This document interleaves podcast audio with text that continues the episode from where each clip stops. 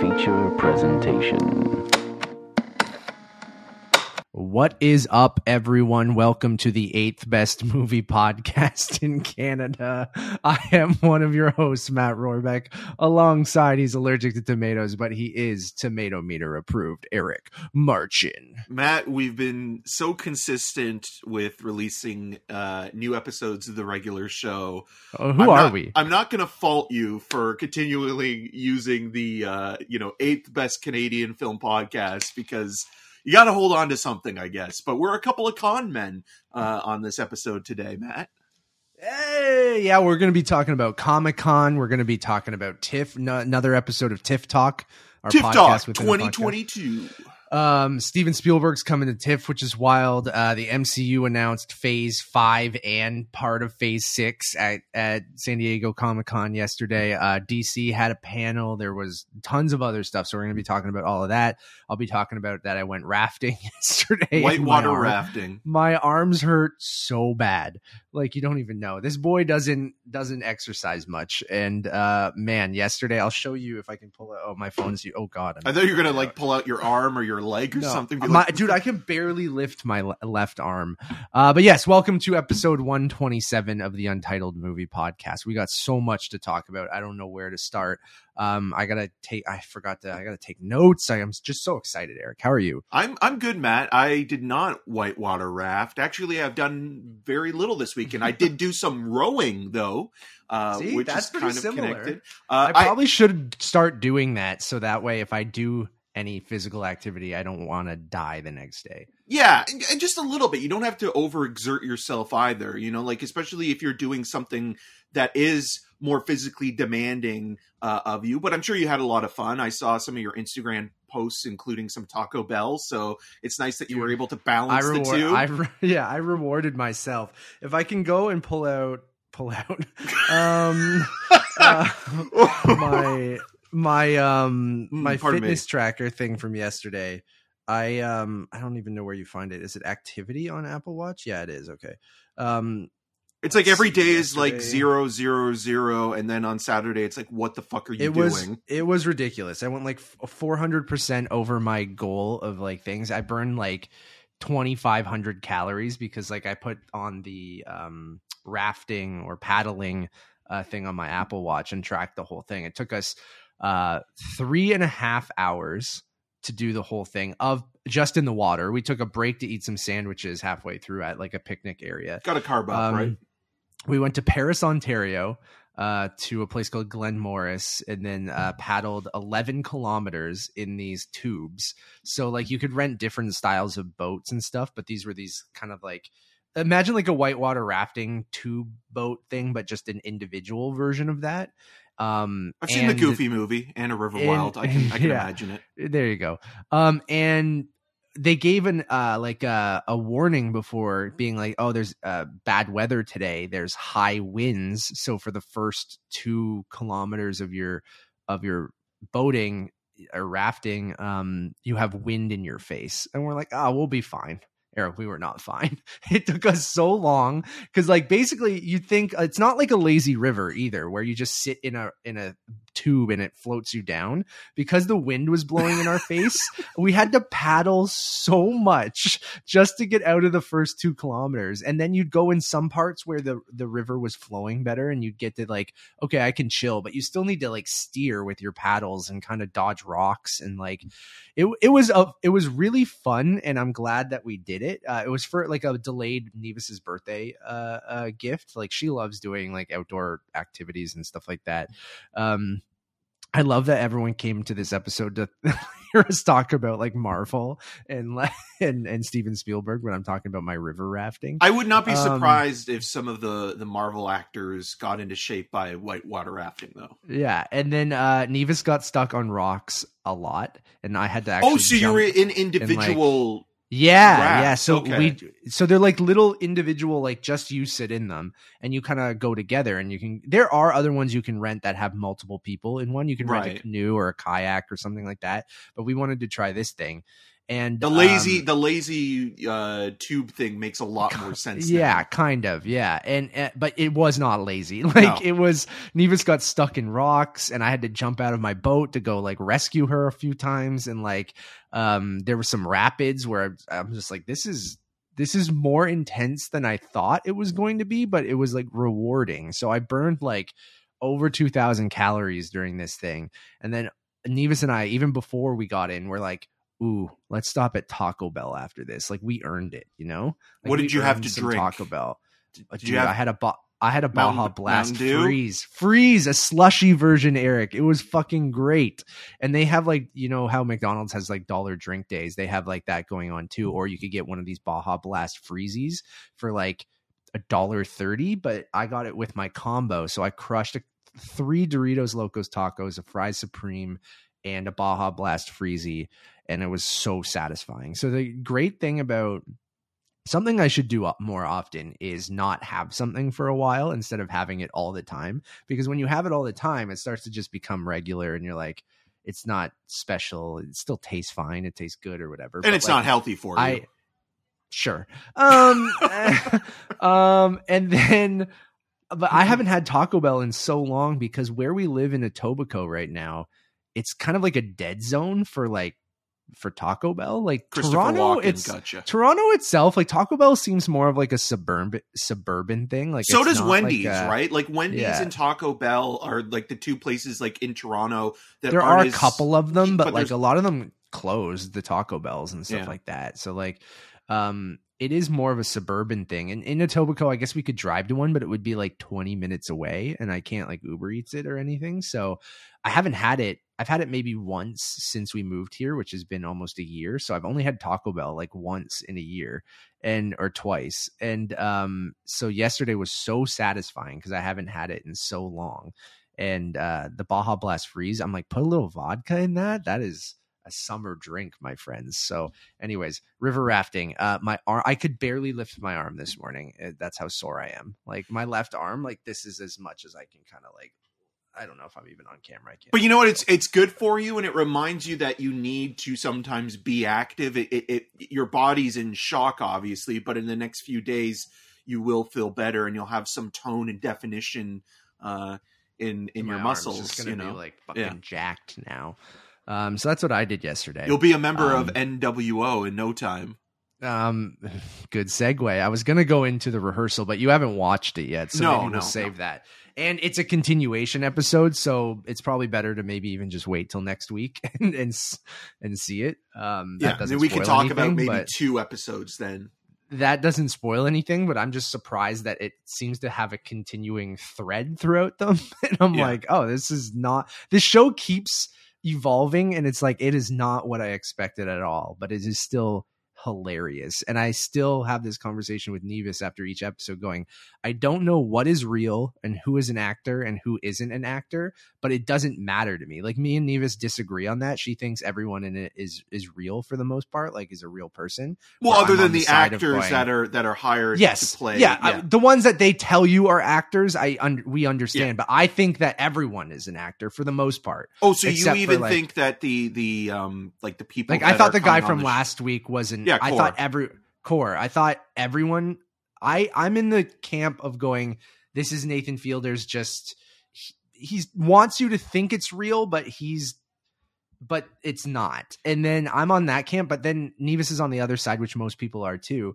Um, but it doesn't bother me either way. I think the magic of his stuff in in that show is like even if it's all fake or all the people are real, it's funny either way right. and it's brilliant either way. Like I think it's even better if they are real people. Maybe he just is great at finding the most insane people ever. And like or he is just a mastermind of finding actors who make it believable that they are these wild people that exist in real life. Like it could go either way for me, but uh, I think that's one of the brilliant things about Nathan Fielder and about that show is that I love that you can't really tell, and it reminds me of you know Nirvana the band, the show, and and you know other people uh, like that.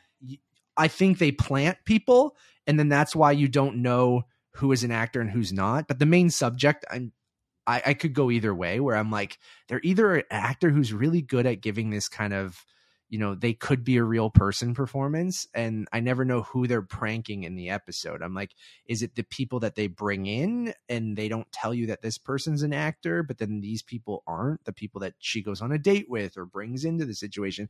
But there's some scenarios that are just so wild that i'm like this can't be real. This can't be real. I'm like it's funny either way but i'm like it's just too perfect or too it's just but it's great it's it's so good i can't wait for you to watch it Well, they were talking about that on Film Junk last week, and Jay uh, Cheel brought up actually a really good point that the casting director for the rehearsal, Jennifer um, Venditti, um, is the same casting director for Uncut Gems. So Okay. it kind of feels like she she's good at casting people that are kind of outside of like the normal casting pool. So I wouldn't be surprised if there are some actors or character actors that are brought in specifically for unspecified roles that you're not necessarily thinking like what's in sort of the simulation aspect of the show um which would be I just think it's all set up. The thing is like, and I don't, I don't think that there's anything wrong with that. And that's even, thank you for bringing that up because then that reminds me of you find non actors or you find these smaller actors that,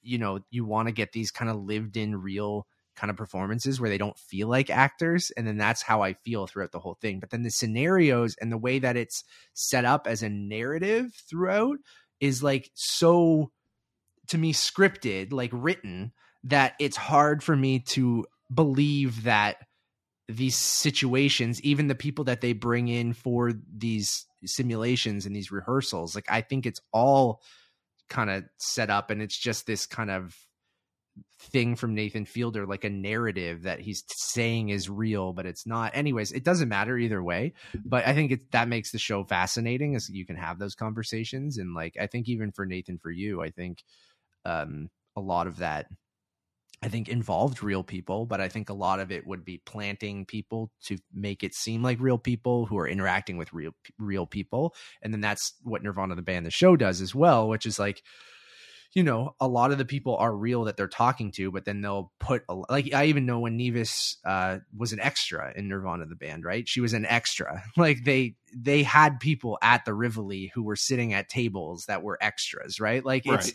it's meant to seem like it's real but it's not so it's just and then they, they will interact with people like when they're at the library talking to random people in in toronto and nirvana the band. Is like yeah that that guy is probably real but i bet you at times it's not because you want a certain joke or you want a certain punchline. So you bring someone in and you blur their face out and they're really someone you paid to do it or they're an actor or your friend or something like that. It, but you just it's so well crafted to make you believe that it's reality television um that i think it's genius so i think well sometimes it's, it's it's who's in on the joke and who's Yeah, not yeah. on the joke that kind of makes it more organic like somebody knows that somebody else who's in the scene or scenes isn't a cast member or is a cast member and it's almost like I, I I still feel that Nathan Fielder is almost doing this kind of magic act where like he's performing for everybody and what you're paying attention to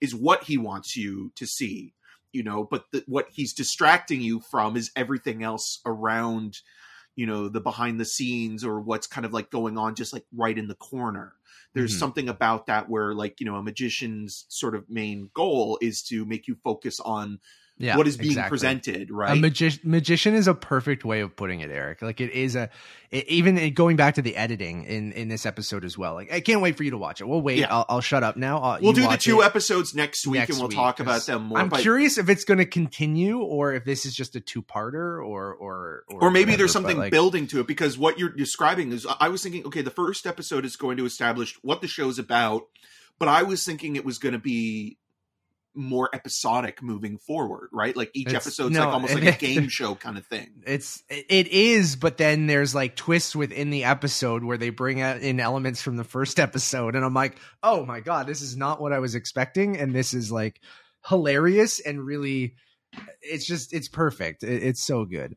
Um, all right, uh, let's get into it. I know people uh have been, you know, we're we've already wasted 15 minutes uh, talking. This about, was the good stuff, um, though. This is what you really come for. You know, like it's for not. what did Matt do on the weekend, uh, and his arm is fucking killing him. Uh, the other thing I did on the weekend is I watched a bunch of uh, Twitter threads of to see what the hell was going on at San Diego Comic Con. So I Dragon feel Ball like- took a back seat this weekend, huh? I did watch a little bit of Dragon Ball. We can go into that maybe after uh, the Comic Con stuff. Uh, but I do want to get into uh, all the news out of San Diego uh, Comic Con this weekend. Um, so Comic Con's back in full force, uh, in person event. Uh, you had to either be vaccinated or show a negative COVID test. But Hall H is back, which means we had a ton of panels from DC, Marvel, uh, HBO did uh, Game of Thrones panel. They did the Lord of the Rings panel. There's, uh, you know, every nerdy thing back in Hall H where people got to see exclusive looks at these upcoming TV shows and movies, uh, as well as we got some public facing stuff, uh, especially from Marvel and from DC. Uh, so I say we go right into that. The big one being Marvel Studios. We did our big prediction thing last week. Eric, uh, you're always so kind to let me just talk about Marvel Studios so I don't care. often. Uh, uh, but you're you're a good you're a good sport. I like some know of you it do. too, and I Yeah. find it fascinating.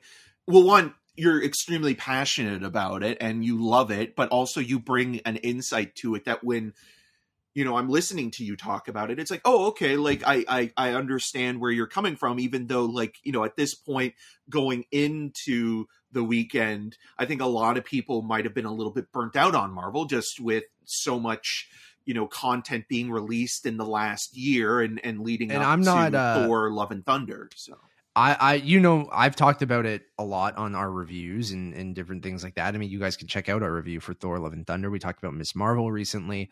Um, there is a little bit of oversaturation, and I feel like there is a little bit of a quality dip in in Phase uh, Four, and I think people felt like it was meandering a bit, and we didn't really have. You know, uh, we sort of had an idea of where it was going. I mean, some of our predictions were right. Some of my predictions were right. Of, I think everyone kind of knew where this was going to end up and those were all confirmed uh kind of yesterday and i feel like you know i've i've seen both sides of it of like there's way too much which i don't disagree with uh and then i also saw people being like oh some of the things they announced yesterday have made me more intrigued even though i fell off a bit because there's been so much like i i am excited for x y or z and i am going to go back and, and catch up with phase four um yeah, I I told I said this. I don't know whether it was last week when we were doing our predictions or on one of our reviews, but I felt like you know I was at a point where I I obviously still super pumped for everything that they're doing, and I, I can't wait for the next Marvel MCU project and things like that. But I there was a time when Age of Ultron was coming out where I did get that Marvel fatigue, where you know I started to go, ah, all right, I, I think I'm kind of like this is getting the same thing over and over again, or the quality is just not quite there. Uh, I've gone back and revisited Age of Ultron, and I like it actually quite a bit. But um, I'm starting to feel that a little bit here.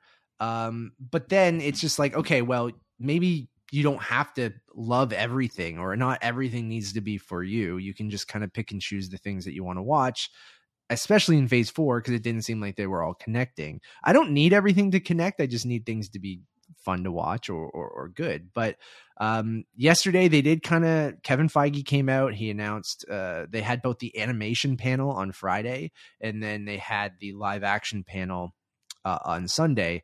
Uh so let's go through everything You mean and we can Saturday. kind of t- it's sorry, Sunday. saturday today. Yeah. yes today's sunday You were Sorry, whitewater I'm- rafting as you were as you were doing all this. so- yeah, I know. I got home just in time. We got Yeah. home around like 7 p.m. and the panel is at 8 p.m. You're like swimming over to Um, Nevis who's stuck on the rock. We need to get back in time. yeah, basically.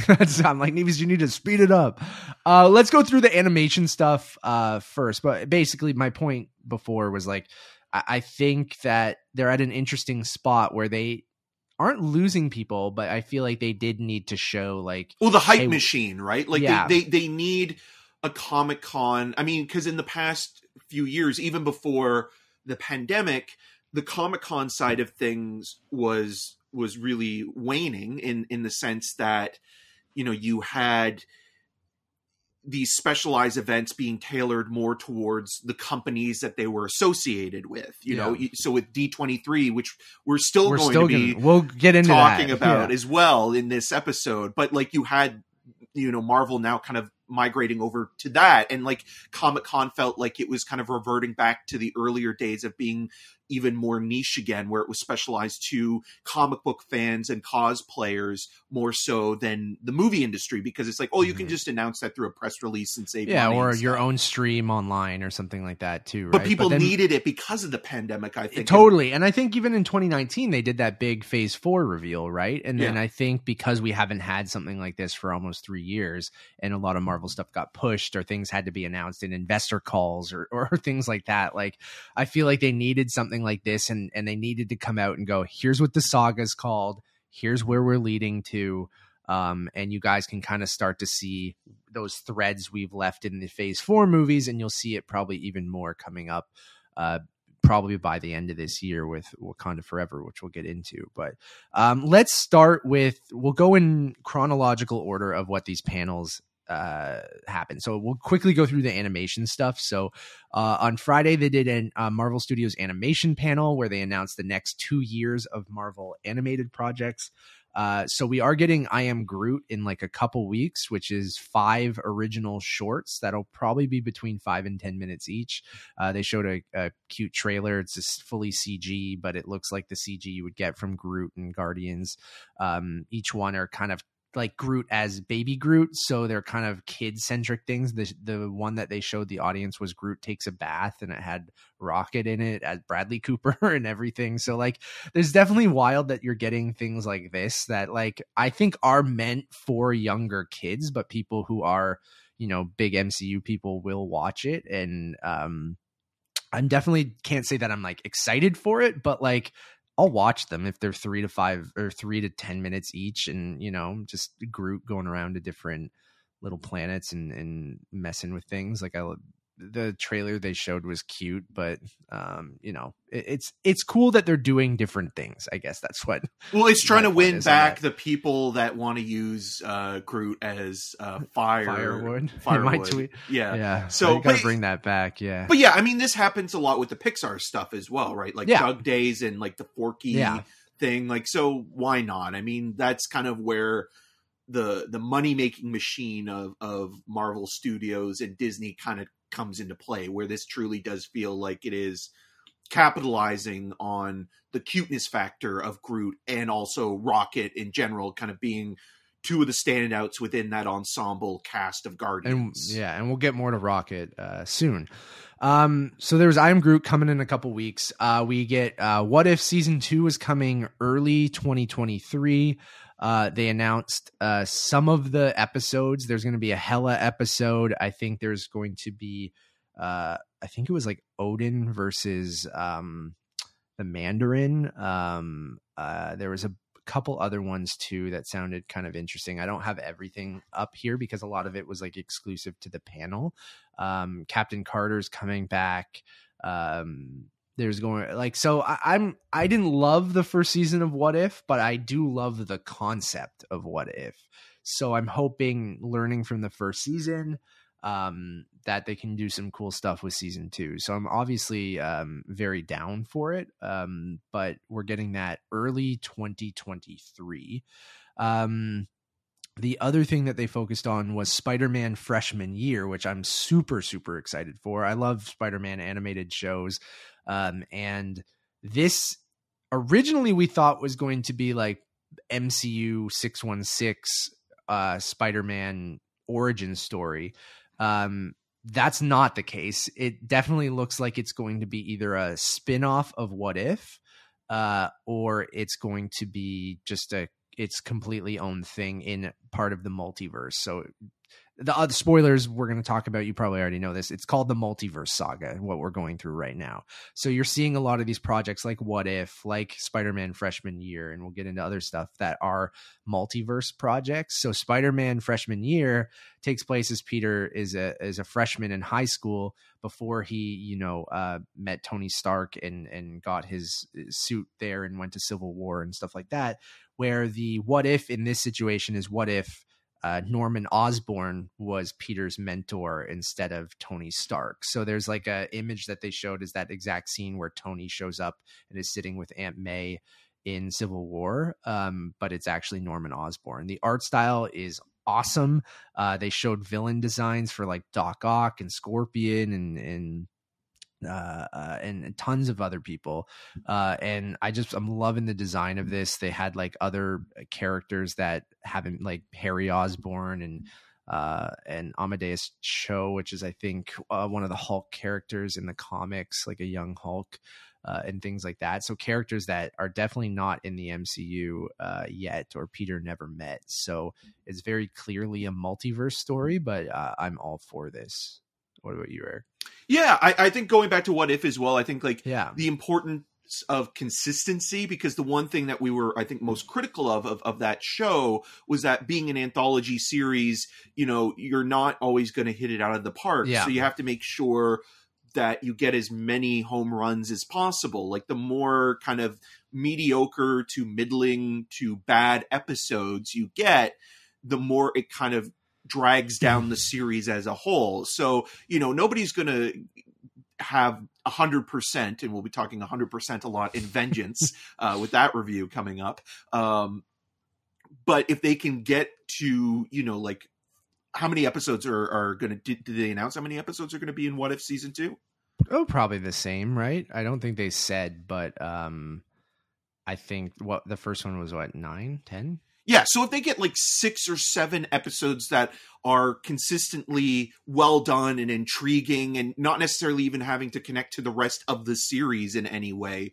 then that will be an accomplishment on itself because i think to your point the concept is interesting you know it being marvel's you know twilight zone kind of show. And then with you know the idea of it not necessarily connecting into the live action stuff even though there are references that people are taking including ourselves when we saw you know doctor strange in the multiverse of madness and and just you know certain aspects of that. Or even in thor love and thunder there was a reference to uh, the watcher's head in one Yeah. sequence. Um so that's there.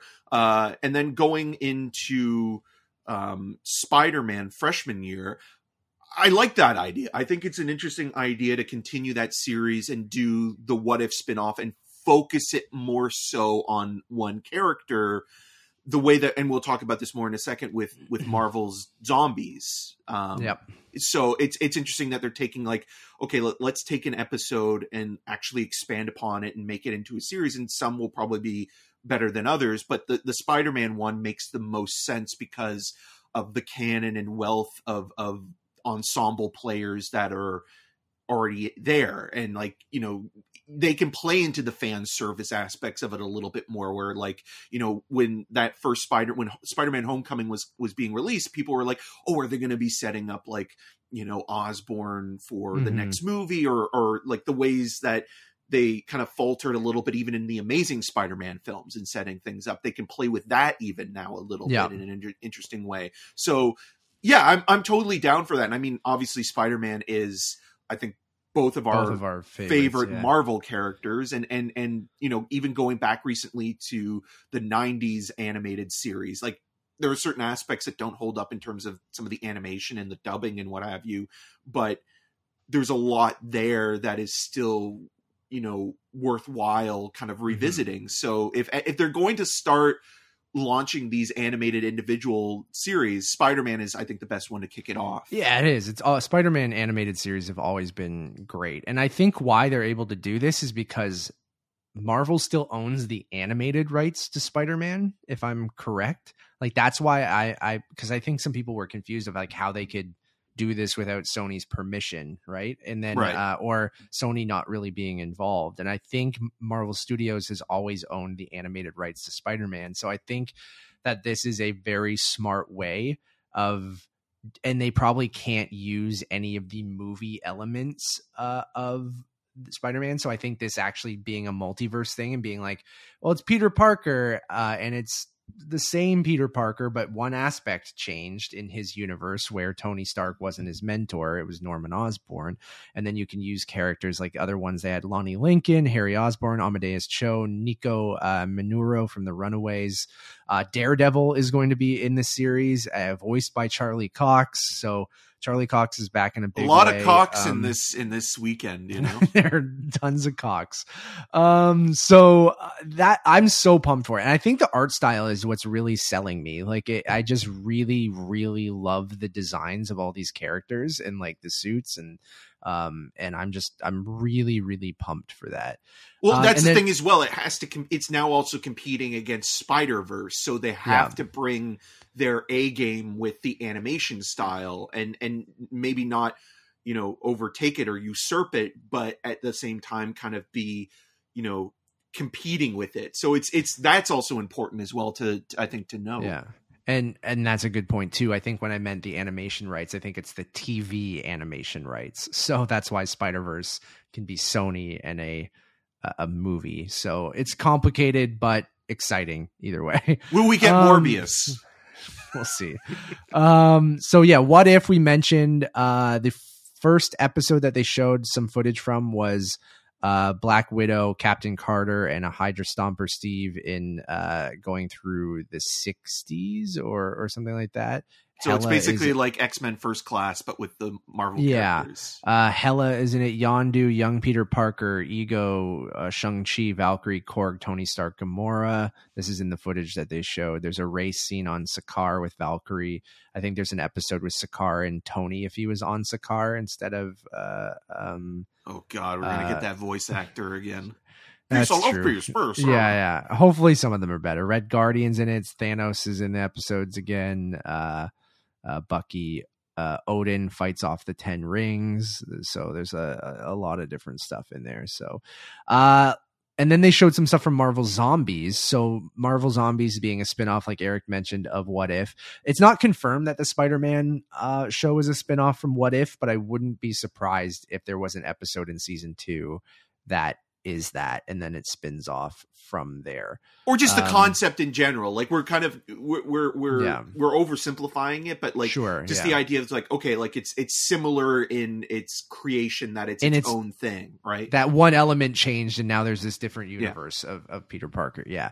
Um, so they showed uh some of the characters that are going to be zombies in the show, which are Abomination, uh, Hawkeye, Ghost, Captain America, Captain Marvel, Scarlet Witch, Okoye, uh, the heroes featured in it that aren't zombies, Yelena, uh, Katy, uh, Kate, Katy from Shang-Chi, Kate Bishop, Jimmy Woo, Death Dealer, Shang-Chi, and Kamala Khan. All your um, favorites, Death uh, Dealer.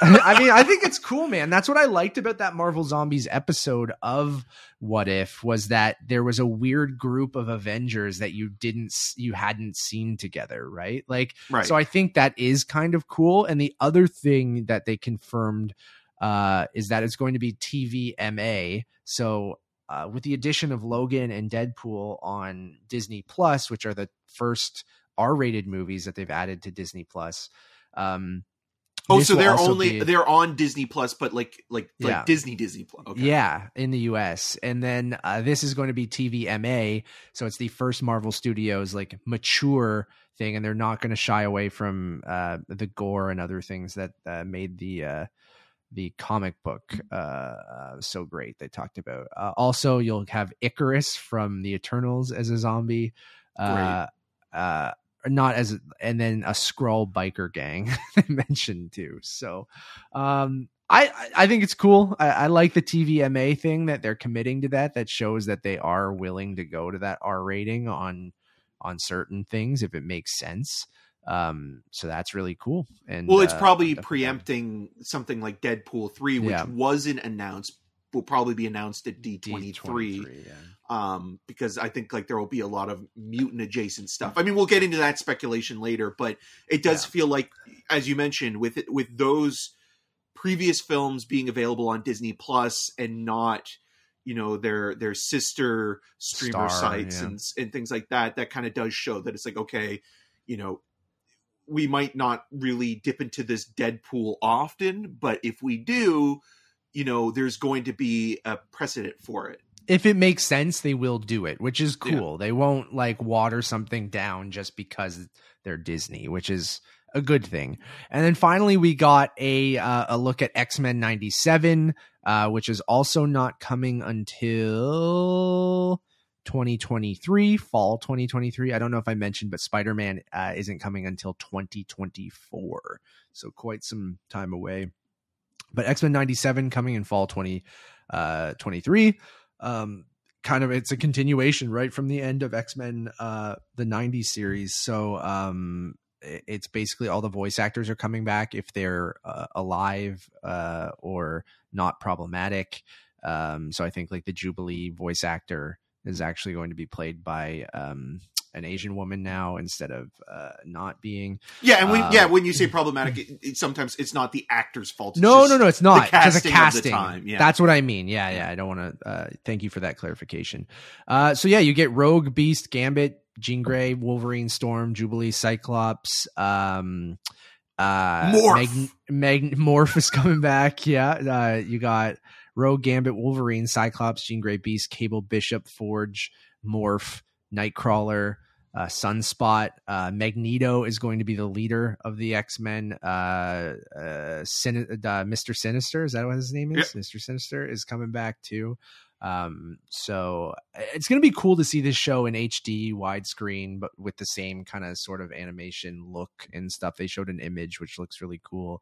Uh, very But- like that's going to be interesting as well because that show crossed over with the Spider-Man series Yeah, because a lot of those series, char- yeah. characters were on Spider-Man and Spider-Man was on a couple episodes. Same with the Iron X-Men. Man, Iron Man, and, and Yeah. stuff too, right? That weren't very long lived. They were short lived TV series. But I'd be curious if those characters do show up. That would be really cool, right? Like I, I wouldn't be surprised because like they own all the rights to those characters. If those voice actors are still down, like I would love if the '90s Spider Man made an appearance or the '90s Iron Man. Doctor cartoon Strange or Fantastic Strange, yeah. Four, Hulk, Yeah. you know, all those guys crossed over in the Uh-huh. various forms. You know, obviously X Men and Spider Man were the two that were the longest running animated series. To your point, where Iron Man and Fantastic Four We're like and only a- Hulk were yeah. yeah. we're only like I think maybe like one or two Yeah. seasons. Yeah. So uh, I'm pumped for this. I, I would probably have to do an X Men rewatch before I jumped into this, unless they'll do like a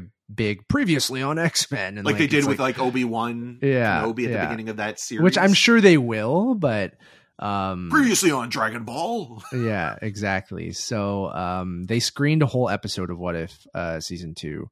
Um and Rachel Weisz is going to be in What If as well.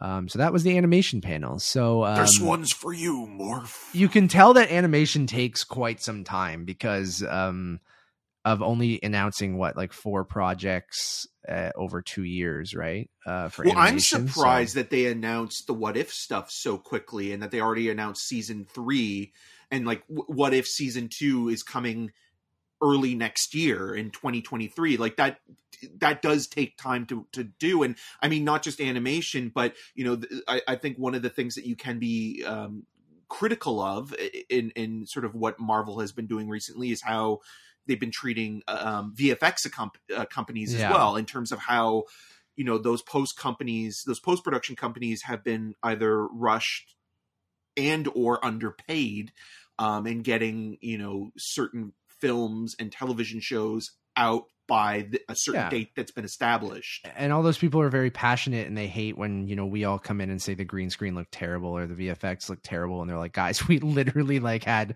no time to do this and we're underpaid and overworked. And like yeah there's a reckoning coming for certain industries right? Like the video game industry has gotten a little bit better in recent years at certain studios because they've had the same problems where it was like rushed timeline. You have to work insane hours. There's no unions so you're kind of underpaid and stuff like that. So i really do hope vfx studios unionize. I think mostly everywhere should unionize because like if they are getting royally fucked by uh, like like unfortunately by places like big studios like marvel studios and it's not just marvel studios it's any any big studio that's doing um you know heavy special effects movies but specifically people have been calling out marvel of late because of their timelines and how much how many projects they have out and and how, How cheap they they, have been like when it Uh, comes yeah. to like you should be paying these people as much as they need or as they should be like you know they're they're worth because and giving again, them enough time too, man. Yeah. that's another part of it. Marvel is one of the biggest companies in the world attached to Disney. Like you think that they would be able to afford, you know, paying what the workers deserve, and like that's the thing where it's like you're thinking to yourself, okay, I understand. Like, and that's and I, I think that is ultimately the biggest problem with with the Marvel Studio stuff, and maybe this panel and these panels in general is setting specific dates because yeah, if you set a date and you're like okay well we have to be released by the date that we set and when everything connects, you can't really push one thing because everything gets pushed, right? yeah and that Mm. and that process puts pressure on the studio which then the studio has to find somebody to put pressure on which is going to be the post-production people but then when you have someone like taika waititi you know dissing the vfx and That vanity bad, fair yeah. you know, I know it's like video. supposed to be like self-deprecating, or they think it is, and they think it's like fun, and I don't think they meant anything of malice from it. Like, uh, but it's still kind of it's still kind of not great. backhanded Someone, compliment. I'm glad, I'm glad someone called them, or a bunch of people called them out on that because even though I don't think uh, he and Tessa Thompson meant anything by it, other than like, oh, let's poke fun at our own movie. Um, they're I think the biggest problem is not thinking about the people who did work their ass off to try to get that done and are underpaid and did not have enough time and like things like that, right? So Yeah. even though they think they're being funny, it's kind of Taika Waititi's shtick, right? But like it's it's not cool. And I give I think that goes for any industry and people know about my whole thing about quitting my job and and how I felt and stuff like that. So I'm always on the team of uh, the employer, the employees, not the employers. So like, You're a um, corporate uh, man. yeah, uh, where I'm like, no, unionize, tell them to fuck off, and you need more time and you need more money, and like, I don't. Not even that, just things- cooperation, right? But yeah, I mean, Cooperation yeah. and compassion and consideration. But if you're not getting that, Eric, then you need to tell people to yes. fuck off. oh, like, absolutely. That's and unionize and and show these people that like you you band together and take your t- they should take their time with these things. Like we even talked about oversaturation at the beginning of this. Is like maybe it's not so bad if you only have x amount of things per year and you give everyone enough time to work on these things. Yeah. like sure maybe you can shoot it in a couple months or maybe it takes six months or a year but then you're rushing these post-production timelines of being like especially when you're not shooting anything on location and you use so many special effects. So like and then you just give these people not enough time and not enough money to do this stuff is like i'd rather wait and and anticipate and want these things rather than you dump them out eight projects a year and you have to spread yourself so thin and you have to use so many different post production houses that don't have enough time to do things that you know ultimately i think it doesn't i'm someone that doesn't get too caught up in the special effects unless they like really look awful like in something like um Well, we Axel in, in, in- Thor: Love and Thunder, him. But that i think is almost intentional but i i don't, I don't know. I don't know. Um, Sometimes I, I like again. I'm not. I'm not trying to um, be condescending or critical of the VFX team that worked on it, but like, there's just some stuff like that that sticks out in not a way that I don't Right. think is intentional. I you can say it after the fact and be like, "Oh yeah, we that was supposed to be kind of like our riff on 80s visual effects." Sure. But it's like it's really it's just a bad Fair. effect. I think And for me, might it's some of the green screen stuff or the or the volume stuff that just doesn't work well. Like, um, but well, especially with television, right? Because television is is even more on a deadline or rushed out Yeah. quicker because you know you have something like She-Hulk coming up, and that's another show that's been criticized without anybody actually having watched it, just based on not the newest trailer, but the trailers that we've or the the, the promo stuff that we've seen before Yeah. where it's like okay television and film are also still separate in that television do, television has less time to you know go through post production so you can you can see it more It's even more rushed, yeah. Yeah. And the budgets are lower too, right? Or it's spread out over uh nine episodes or six episodes, right? Instead of just a two and a half hour movie that has probably a higher budget per minute, right? Like the budgets might be similar, like you still might be spending two hundred million dollars, 150 to 250 on these Marvel projects, but one is two and a half hours, so that budget is condensed into that versus a budget that's spread out over nine hours, right? Or nine 45 minute episodes and things like that. But uh, that's a good segue, Eric. So let's go into the main Hall H uh, Saturday, Marvel Studios kind of panels. So Kevin Feige comes out and announces um, basically that Phase Four is over or will be over by the end of the year, with and they're Wakan- moving in. Black Panther Wakanda Yeah. Forever. So Wakanda Forever will be the final movie in Phase Four, and then that will lead into um, uh, Phase Five, which begins with Ant Man and the Wasp: uh, Quantum Mania.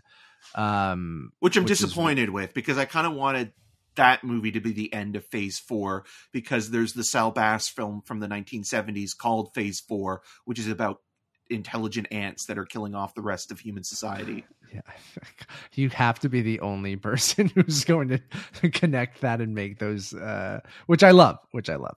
Um, so I'm going to pull up the phase five. Um, so Kevin Feige comes out and announces basically the lineup for uh, phase five, which is, uh, let me pull this up, open in new window.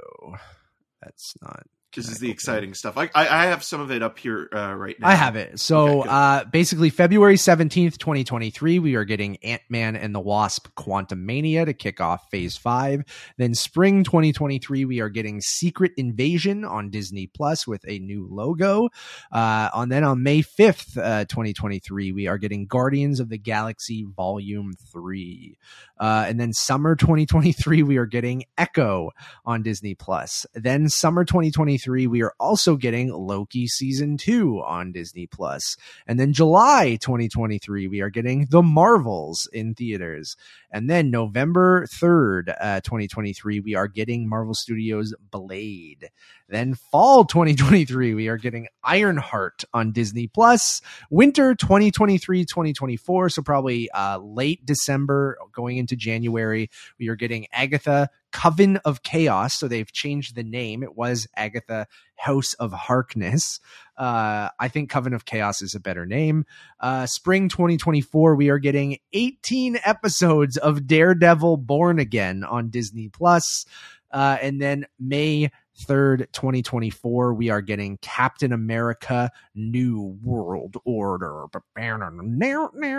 Uh, and then to end phase five, we are getting Marvel Studios Thunderbolts on July 28th, uh, 2024. Um, pretty wild for a year and a half. Uh, That's a of that. lot That's a lot in a in a year and a half, Yeah. uh, or is it a full year? Um, no, a year and a half, February 2023 to July 2024. Uh, so you're getting one, two, three, four, five, six, 12 projects uh, in a year and a half, uh, which is a lot. Yeah. um, which I'm not against, but also you just got to make sure that quality is there in each one of these things. So, um, Well, the we'll Daredevil into- one I think is the most interesting. And, and just to quickly before we get into the the Let's go into all of it. We can jump into whatever. Like, let's talk about this stuff first. They did individual presentations on some of these things, but as we talk about whatever we want to talk about, Eric, you can jump in with Daredevil first. Um, we'll talk about what they did in the individual kind of things as well. Yeah, I just wanted to say with Daredevil Born Again, um, obviously they're revamping that series and bringing back both Charlie Cox and Vincent D'Onofrio, who've already appeared uh, in the MCU and are going to pop up again with Echo and, and She Hulk. But there, it's just interesting that it's like usually there's six to eight episodes, and when I initially saw that, I thought, okay, like, or are they going to do 18 episodes spread out over multiple seasons, Yeah. or are, are they going to do like 18 episodes for one whole season? I think it'll probably be two nine episode parts.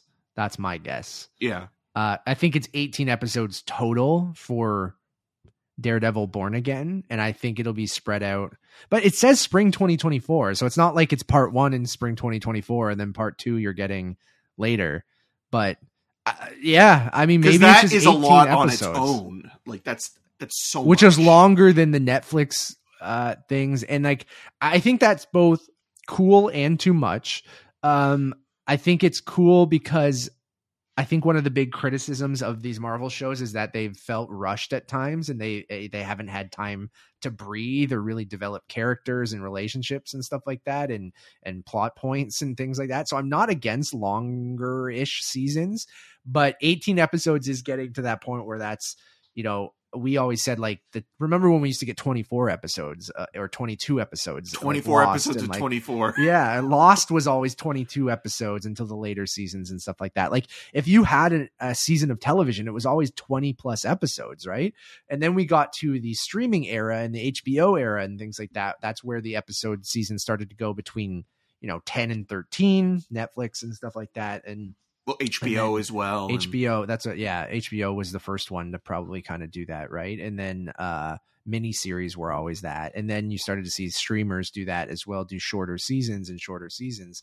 So it is very interesting doing 18 episodes of Daredevil, um, which again I'm not against, but.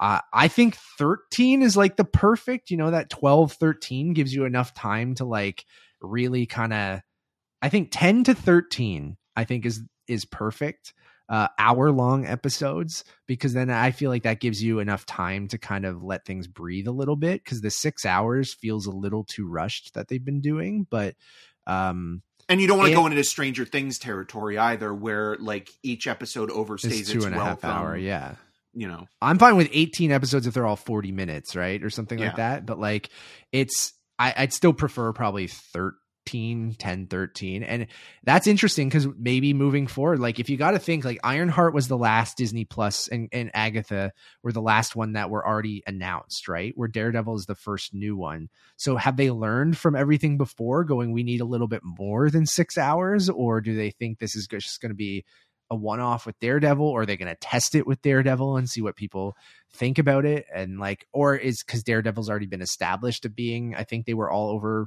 10 to 13 episodes on netflix i forget i think it was like 13 and that was over Um, three seasons, right? Of three Daredevil seasons of- specifically, yeah. not including the spin-offs like with the Punisher. yeah and the the daredevil stuff we can continue we saw the a new trailer from she-hulk which i thought that trailer was much better still part of phase four before we go into all the phase five stuff and uh, so charlie cox obviously came back in spider-man no way home uh, he will be in she-hulk uh, in a yellow and red costume i think uh, and then you also had um, Wong in She-Hulk. You have obviously Bruce Banner. You have Abomination coming back. So there's like a lot of cameos in that show, which uh, uh, we haven't been getting in a lot of the the uh, Disney Plus stuff. But it looks fun. Like I, I don't know if I'm like super excited for it, and I think the CG looks a bit better now. I still think um, she Tatiana Maslany as she when she's She-Hulk. There's some uncanny valley kind of stuff because Hulk is still I've said this before of like such a he's like a monster and he looks sort of like Mark Ruffalo but he's so gigantic that I can kind of have that disconnect. But when Jennifer Walters is She-Hulk she's just like bigger but like still is supposed to look like her and it's just throwing me off every time I see it. Um but can't wait to see it in context in the show and I think it will be a fun we brought this up of like a um like uh oh my god uh, Harvey uh uh Harvey, Birdman, attorney at law. yeah please. yeah which please, is like. I hope I hope it's kind of like that but an MCU version of it right with a little action Right. Well, the one thing though that I I found most surprising about this new trailer is that it is doing a little bit of that fourth wall breaking Deadpool thing. Yeah. Where you're seeing you know the the character look at the camera. And like obviously that's not just a deadpool thing. Like that's been happening a lot recently with you know like the the best versions of it or something like fleabag and then the copycat versions more most recently or something like the new jane austen adaptation of persuasion with dakota johnson. So you know like it that i think is also kind of telling of like it's it's it's kind of showing you that you know with deadpool coming back down the line. It wasn't announced in this this Comic Con panel, but it's almost like okay, well we're we're going to reintroduce that sort of narrative style again. Yeah, I, I, it's not my favorite, but I, I I'll wait again to see it in context because like uh, I'd prefer if only like if that was Deadpool's thing, then it's just Deadpool's thing. If more and more characters are kind of gonna break the fourth wall, I don't know if I love that, but I'll wait to see that in context. Um, I guess we'll continue with the phase. We'll go in order of how they announce stuff because Black Panther was at the end, even though it is part of Phase Four. Um, so the other stuff here, I can't wait for Ironheart. We'll talk about her more when we talk about Black Panther. Um, I think the title Captain America: New World Order is awesome. I think Thunderbolts, which they've been teasing for a long time, uh, very excited to see what villains are included there. Um, I mean, with um, uh, William Hurt passing away, um, I assume that this will be Julia Louis Dreyfus's kind of taking the role as General Ross for the Thunderbolts, but then they'll probably name this after him or something like that. If they, or like, he'll have uh, set it up like it's like yeah, it'll be like there'll be like a trailer or teaser or something like uh thunder uh, captain thunderbolt ross, or whatever yeah. you know set this initiative up and now i'm going to actually execute it or now that like yeah that. and i'm sure they'll they'll have a nice tribute to him uh you know I'll, i'm sure just like some of the other characters they'll say the character passed away off screen and we'll get into that again later. Uh so yeah here secret invasion they showed footage of that uh, as well as ant-man uh and the wasp quantumania they confirmed that corey stoll is coming back as MODOK. No that and- was confirmed. No, it wasn't just MODOK is back. Is, Yeah. it, is it corey stoll as yeah MODOK yeah I, I believe so so it was in the footage that they showed so basically that character um i f- fucking forget what his name is in ant-man Uh, stinger wasp no, uh, no, no, no, no. Yeah, I forget. But his character, I forget the actual guy's name. Uh, the villain. Uh, one of the most bland character yeah. villains and, But and I, I- like corey I stoll and i feel so do I, but I like that he's uh, uh coming back as MODOK. Like him getting mushed into the uh uh quantum realm turned him into MODOK, which I think is Darren Cross and Yellow Jacket. That's I just I just darren yeah. cross sounds like such a yeah. bro name Um, so he's coming back as MODOK. They showed uh some Kang in there. Um, Kathryn Newton is playing um Cassie Lang. So the third actress to play that character now. Um, so uh, I'm pumped. Kang obviously will be a big part moving forward. We'll talk about that in a sec. Uh, some uh, we'll get Ryan Hancock, our friend. He's our our correspondent on the grounds in in Comic Con. our Um, correspondent. He's doing it for himself. He's just I know. yeah. Um, but he said he would come on and talk Yeah. about all this stuff. So he was in Hall H for all of this stuff. We're gonna cu- have him on in a future episode, hopefully next week, uh, if he has time to talk about the footage that he saw, because there are breakdowns and stuff. But I think it's more interesting to talk to someone who was actually there and watched the footage instead of Eric and I going. Oh, here's a read. Let's read through what what was in it. Uh, so they showed that Secret Invasion. They showed a trailer for. Said it looks like Nick Fury is the main character of that show. He's hunting down Skrulls. It looks kind of the vibe of Captain America: The Winter Soldier, of like a political thriller kind of angle thing. Uh, and then Rhodey is going to be in the series. Uh, and a bunch of other people that we we know that are um, kind of in that world of the MCU.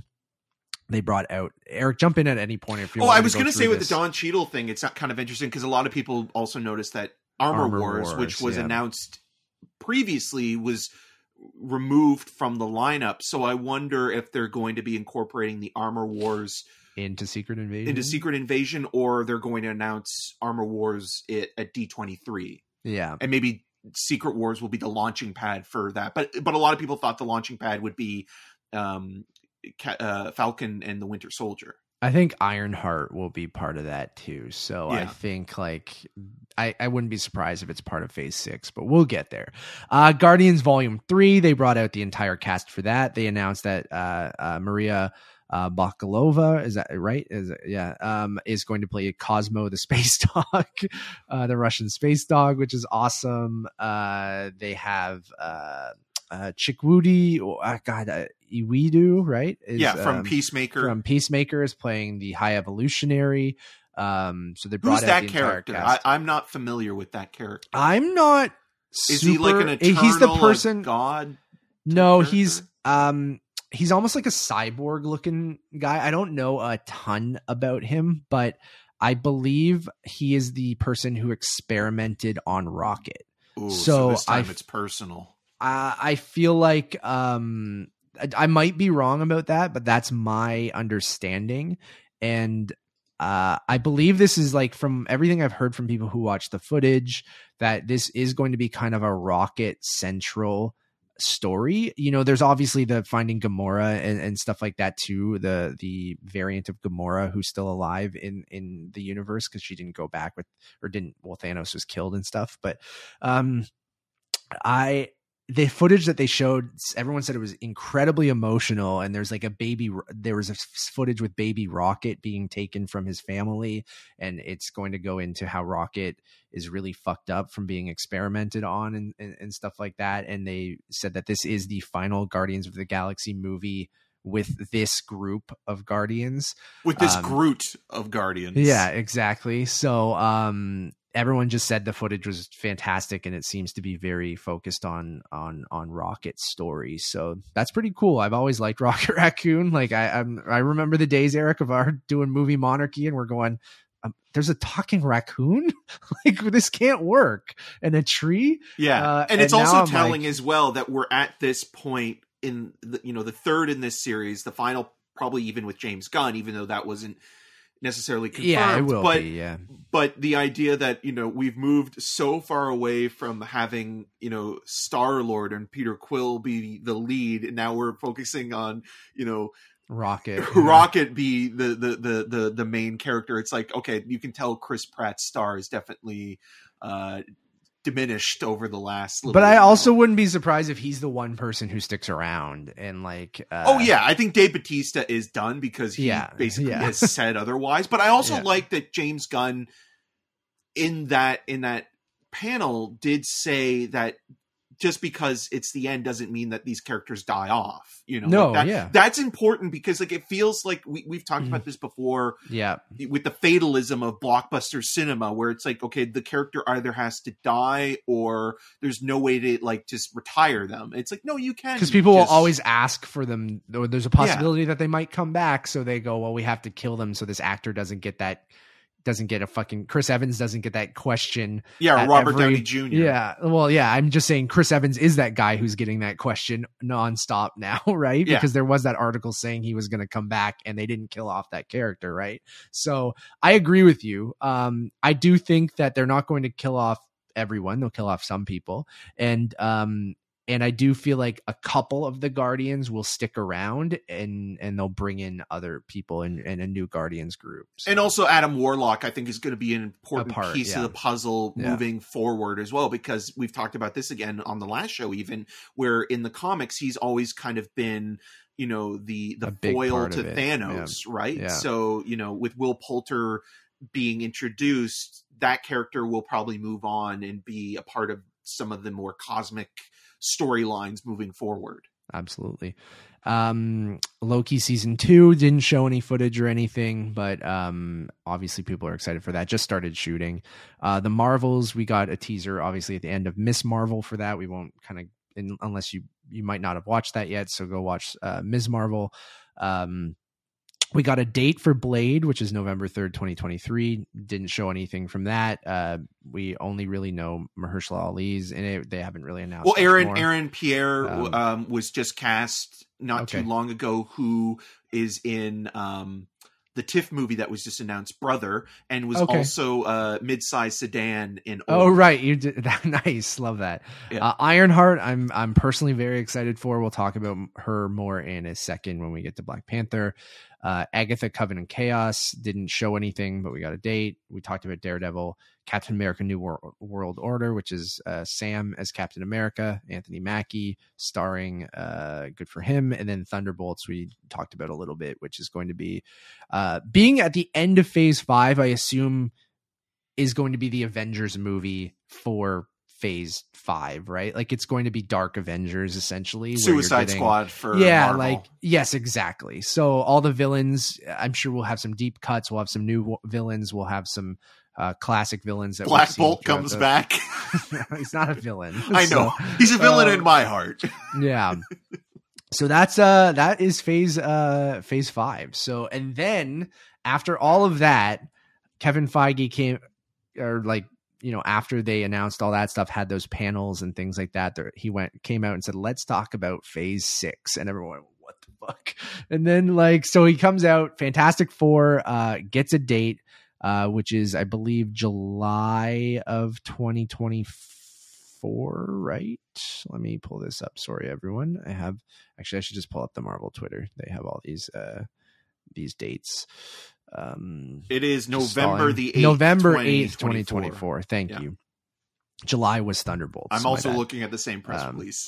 yeah, yeah, yeah. So I have this up. I'm just trying to read off like fucking photos people took in Hall H. So uh Fantastic Four announced for November 8th, 2024.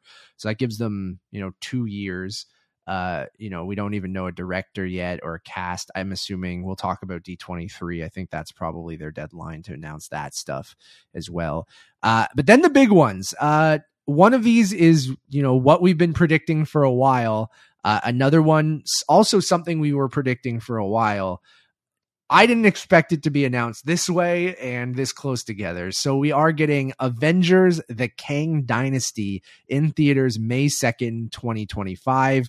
And we're getting Marvel Studios Avengers Secret Wars in theaters November 7th, 2025. So two Avengers movies in 2025 that are like six months apart or seven months apart. Um, those are big storylines, right? Like, like at least with Secret Wars, like that obviously tells you that Doom is going to play a big part. Um, you know, not only in the Fantastic Four movie, but probably you leading know, up to that. And Jonathan yeah. Majors right now is like, oh man, my bank account just got Oh. I love it, man. So this is this is really interesting because two Avengers movies that close together. Is this going to be an Infinity War Endgame kind of thing where they shoot back to back, or are these two completely different Avengers teams dealing with two completely different threats? Like, Well, given how many characters there are, Yeah. right? Like it kind of feels like isn't Secret like I remember there was that again going back to Spider-Man the animated series, there was that episode where Spider-Man and Doom are pitted against each other and Spider-Man has to select a group of heroes to be it's like Battle his, World, yeah. yeah, his allies, and then Yep. Doom picks his characters to kind of battle, and then they, they have this kind of war. So I wonder if that'll be somewhat like the idea of that one, because they Hmm. Also Doom- only have Tom Holland for one more Spider-Man movie, right? So far, Yeah.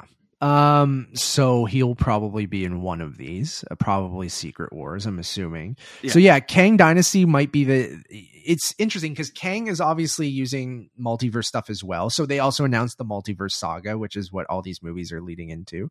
Um and it multiverse saga will end with Secret Wars. So I think this is interesting because Kang was never a huge part of Secret Wars. I don't think it was Doom, but I'm wondering now if they'll have both of them kind of be involved in it or if they'll be two separate things. Like that is the most fascinating thing about these movies being so close together. You'd think you'd want them to kind of lead into one another. Um the way and I'm sure Infinity they're- War and Endgame yeah, kind of did. like I, and I think they will ultimately. Like I think, uh, I think they will kind of be a part one and part two with Kang being the villain in Kang Dynasty and Doom being the villain in in Secret Wars.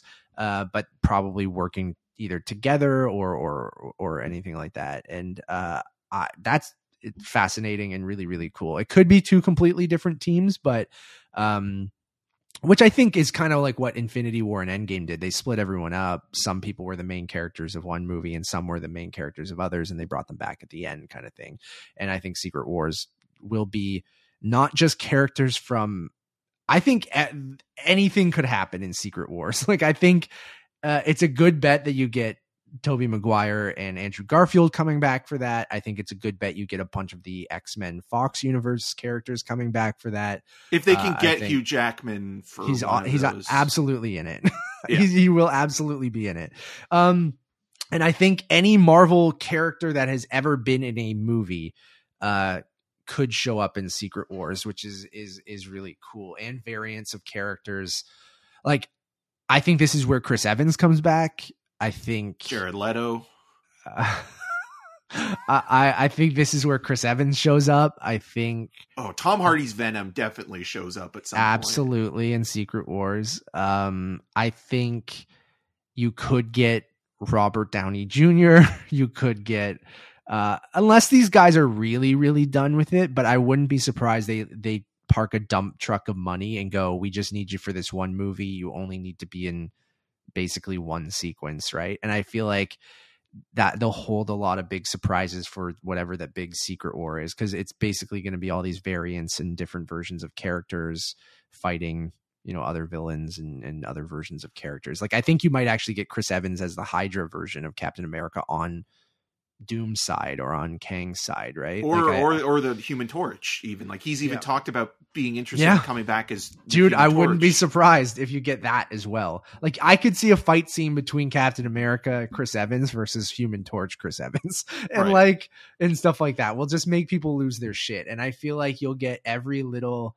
uh It could be yeah the Fox Fantastic Four movies. You could get the New Mutants. the new mutants like any of this shit like could happen and it, it's gonna be uh or maybe not maybe it's something completely different but I, i'm assuming that's where we're leading if they're calling it the multiverse saga so um I just want to I just want to say as well because I have I have the the the giant sort of panel um, Yeah. on display. So Phase Six, um, you know, Fantastic Four and the two Avengers movies were announced, but you also have dates for the fall 2024.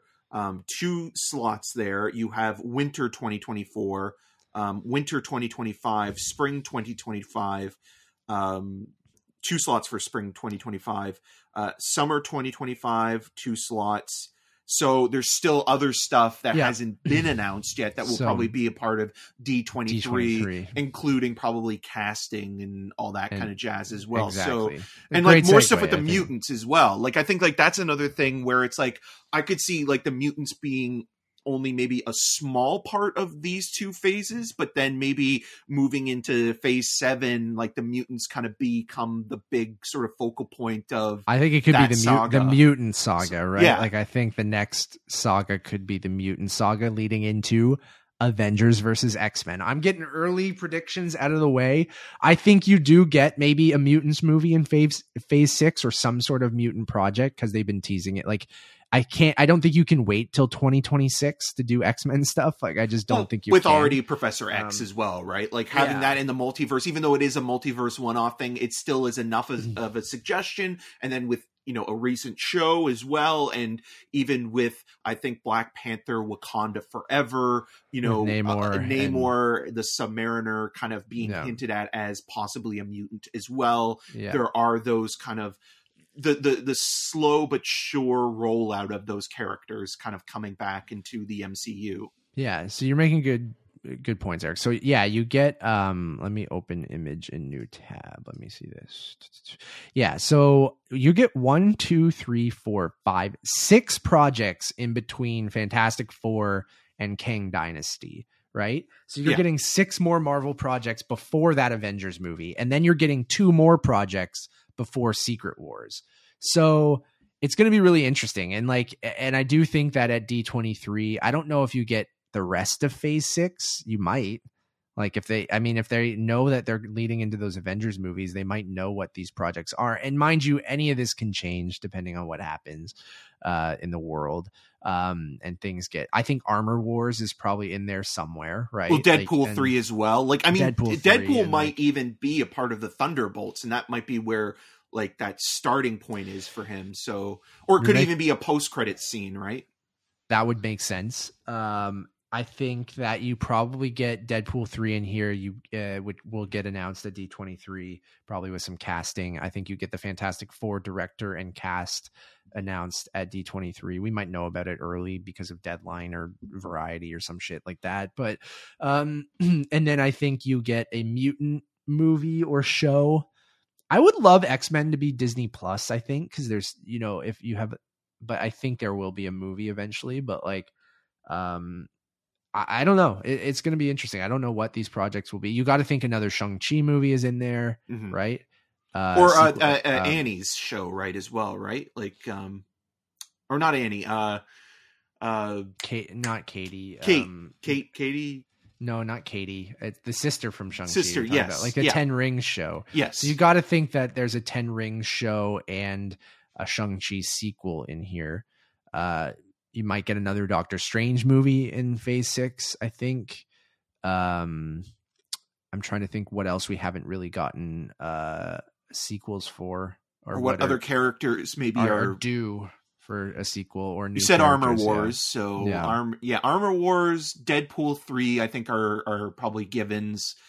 Um, Shang Chi, the se- sequel to that, and the spin off series that they were talking about is probably in there.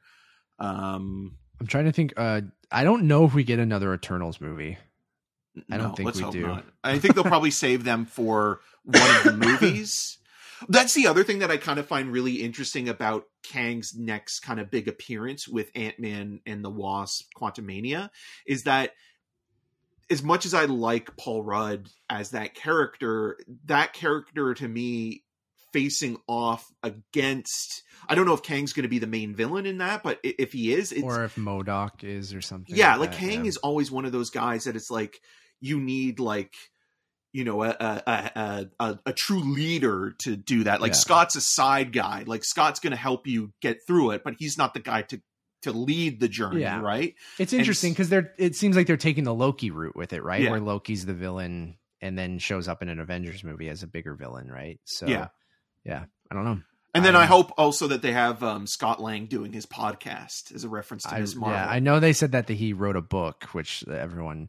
So I like that Scott's that guy who's like capitalizing on his like small involvement in in. You got to man you got I'm to Like, I love that. um so yeah, I think you get you might get another Thor movie in Phase Six too. You got to. do you think that, so soon because i mean we've already had four Dude, that's in think 2025. Like that's three years from now. i know So, but like, three years is still th- that's still not a lot of time from I that guess. fourth movie, and especially because the fourth movie got such a mixed reaction overall. And like you got to think like, is there any other smaller, you know, C or D tier characters that haven't been introduced at all yet in any capacity that might be an important one to have either an origin film or just be integrated into one of these movies because obviously Mhm. now it does feel as well like you know we're talking about you know the the condensed narrative structure of you know these each, each individual series but i feel like the films are doing that a little bit as well with having someone like namor be in you know black panther wakanda forever because that character has his own world and storyline in comic books where like you could see that character getting his own spin-off Mhm. series or movie afterwards Yeah. What about Kate Bishop and like, uh, do you get another Hawkeye series It's like season two and phase six? Or here's the thing going back to the Avengers, Kang always a villain of the Young Avengers because he was a Young Avenger because he is Nathaniel Richards, who is a descendant of Reed Richards, and he was Iron Lad. Is was his original like um, his name sometimes Iron Lad. So like, iron lad like is Avengers the Kang Dynasty a young Avengers movie? And is Avengers Secret Wars everyone? Let the adults Like- get into this one with the Secret Wars movie. No, I actually do think that Avengers Kang Dynasty could be a, a young Avengers movie. Yeah. And then Secret Wars be big boy Avengers, big boy and big girl and big person Avengers. Um but the young Avengers obviously being involved in that as well. I could see that. That like maybe not call it Young Avengers because that might sound like a kid show or something like that right. like uh that's why they just call it avengers but they have been teasing all these you know with cassie lang and in, in quantumania kate bishop ms marvel uh, which could be in multiple different places um Well, Yelena. it- Yeah, I mean, even. She-Hulk. I mean, like the next, the next generation or the next iteration of. sure i meant more even like almost younger than them too but Right. like yeah but they have been like teasing a lot of young avengers and stuff like that so uh anyways it's all it's cool i'm i'm here for it It's I- fun I- to talk about. I it's think. more more announced than I expected because like I really just thought they would focus on stuff that was already announced. So and I thought they were going to save this stuff for D23, but I do think that they'll come out big for D23 which is in like a month and a half. It's the beginning During TIFF, During yeah. TIFF, the opening weekend of TIFF. So I don't even know how we're going to be able to talk about that stuff either. Um but we will. the, we'll fit the it fir- in the first weekend of TIFF. They're are also going to be announcing stuff at D23, so um, it's going to be wild. And then finally, uh, they finished off uh, with uh, Black Panther, uh, Wakanda Forever. So they had a musical performance uh, uh, for it, and then they had Ryan Coogler come out and and talk about the film, and they brought out the cast, and then they premiered a trailer for people at Comic Con, which we also got online, which made sense. So that was the one thing that they said. Here's here's one for for you guys as well. So it premiered last night Uh, and what a goddamn trailer, man! like, I I was floored by this thing. Like, I didn't know what. I think Wakanda Forever was one of those. Everyone's been wondering what the hell that movie's going to be with with the passing of Chadwick Boseman, and um, I think they just kind of nailed the vibe of it and being incredibly emotional and a send off for him in world and in real life. Um, and I just feel like the music choices were perfect. The cine- cinematography looked gorgeous. The action sequences looked awesome. Um, Namor looked cool as hell. It looked more Avatar than Avatar, and like, um, and, and like, even more Aquaman than Aquaman. yeah, and like I was floored. I've watched this trailer like five times already. I just think it was just perfectly cut and like and they're really leaning into from director Ryan Coogler and like and leaning into all that stuff and I'm like, man, this shit looks like on another level compared to uh some of the other phase 4 stuff we were getting. And I really think that that's why they're saying this is the end of phase 4. Like this looks like a like a fucking powerful big movie and the first movie got nominated for best picture obviously and was one of their biggest movies and like I think maybe people were worried because of of Chadwick's passing of that that movie might have been a little bit of a mess or something but like I don't know all signs point to it being awesome I don't know what you thought Eric Yeah, I agree. I, oh, that's that's another thing. I think I uh, um there was there were rumors that there was going to be a Wakanda show as well. So Yeah. maybe that's going to be one of the part of phase the- 6 as well. yeah. I loved it. I I it's again. I, I tweeted this recently. I was being a little bit sort of you know snide and and Snarky. and, and, and sub tweeting a little bit, but never never review a a movie based on its trailer. That's the one thing I've always been very adamant about. You can like it, you can be excited about it, you can talk about it, you can analyze it, do all that thing, but never base your whole expectation on a trailer and review it as though it were the movie. Watching this, I agree it gives you a sense of what the film is doing tonally and how it is yeah also very reassuring that it's not going to take Chadwick Boseman's name in vain, and that you know the people that are working on this, especially Ryan Coogler, um, and the Really cast that worked with, they do, and and and I think that that's what is most important with this trailer. And I think another point that you made that I wanted to talk about with you know phase four moving into phase six and that i can also be a little bit critical of is i think the one thing that marvel could invest a little bit more in is cinematography i think that they need to bring you know really talented cinematographers in the same way that you know someone like Jordan Peele is working with Hoyt van Hoytema. You need to bring in you know people that are not only technicians but are artists, and I think that they haven't done that as much. You know, like Matthew Libatique. Uh, and Rachel Morrison are the two names that come to mind when I think of you know the the Marvel pantheon that has been released theatrically that have done something visually interesting, but also it looks beautiful. A lot of it, even though there are there are a lot of fun movies, it is very televisual. So I think you know having someone like Autumn uh, Durald um, being the cinematographer here, who's replacing Rachel Morrison, really shows you again the, the the visual compositions can be very stylized and still you know look digital, but still compelling. Um, so that is something. But yeah, that trailer really does hit in a in an emotional way and it also works as kind of telling you you know the world of Wakanda can continue but we will always kind of be in debt to what Chadwick Boseman started. And and I think this whole movie is going to be a very loving tribute to the film. So it'll be exciting to see and I think it will be a very emotional watch you know going into this thing and and just it was even in that trailer man. Yeah. like, i got i got chills multiple times and you get that kind of uh um that angela bassett um uh monologue of her her talking in that it was just fantastic and just Although I it- do wonder about that one moment because I Mhm. do I love Angela Bassett like she's amazing but yeah I mean Shuri's her kid as well right so like she's Yeah. still there unless I unless, it's, Shuri- unless it's a scene where like maybe Shuri like you know everybody Left, thinks she's she been goes- killed or something like that for a moment And and, then she comes maybe back and maybe she yeah Again, Yeah, why does- that's why you don't review a, a That- trailer. That is know? really interesting because she does say my entire family is Yeah. gone, right? But she does say gone, not died, right?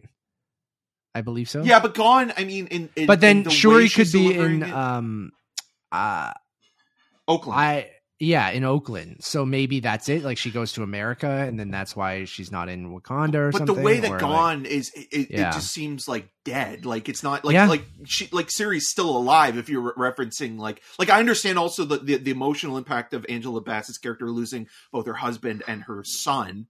You know, like that's that that's enough to make you feel that way and maybe forget at the moment like oh. You know, Sure. like someone who's not there. But again, we're over analyzing that a little bit, so we need to see the context of what that scene is is really saying. But it is a very kind of showy moment for her and and and and again like the technology is really cool i think that um obviously that final shot is going to have a lot of speculation to who is wearing Yeah. the suit um and then moving forward obviously you know we've already talked a little bit about ironheart like that's going to play a, a really pivotal role Yep. um, Namor, I think, will become a bigger part of the MCU as well. Especially again, like he's had interactions in the comic books with the Fantastic Four. He's usually a, a love interest or sort of like a triangle Mhm. with uh, Sue Storm and, and Reed Richards. So that'll be kind of interesting if that ever comes up. hmm And a lot of the uh, part of the X Men a lot too, right? Yeah. Um, yeah, I can't wait to see Dominique Thorne as Riri Williams. Like, I think it's such a cool character to bring in to kind of continue the Iron Man legacy with a suit that looks very similar to his and and stuff like that. And uh, uh, I think Shuri is probably the person in the suit at the end. I think maybe the Letitia Wright, uh, you know, anti-vax kind of stuff that, uh, uh, you know, super religious kind of thing. It's not the first Marvel person to be super. Well, Evangeline Lilly with the Yeah. Freedom Convoy Also, stuff, and and she's still kicking and was part of the panel and stuff like that, right? Like, I guess you kind of have to let people believe in what they want to believe in. Um, I want to give a shout out though to Danai Gurira, um, who during the post panel interviews was wearing a mask. Like Yeah. I like it's it's still it's still important to you know if you if you don't feel comfortable yeah. you know talking to You don't know where all these interviewers have been and stuff like that, right? yeah, and I thought that that was kind of like oh you know what like that's that's a good thing to show like if you and if I you did see some people who were doing interviews that the interviewer was wearing a mask. So Yeah. they, they might have asked them to keep their mask on as they were interviewing them. So yeah, it's interesting. Um, but anyways, uh, it could be Shuri. I've heard rumors that it could be um, Winston Duke.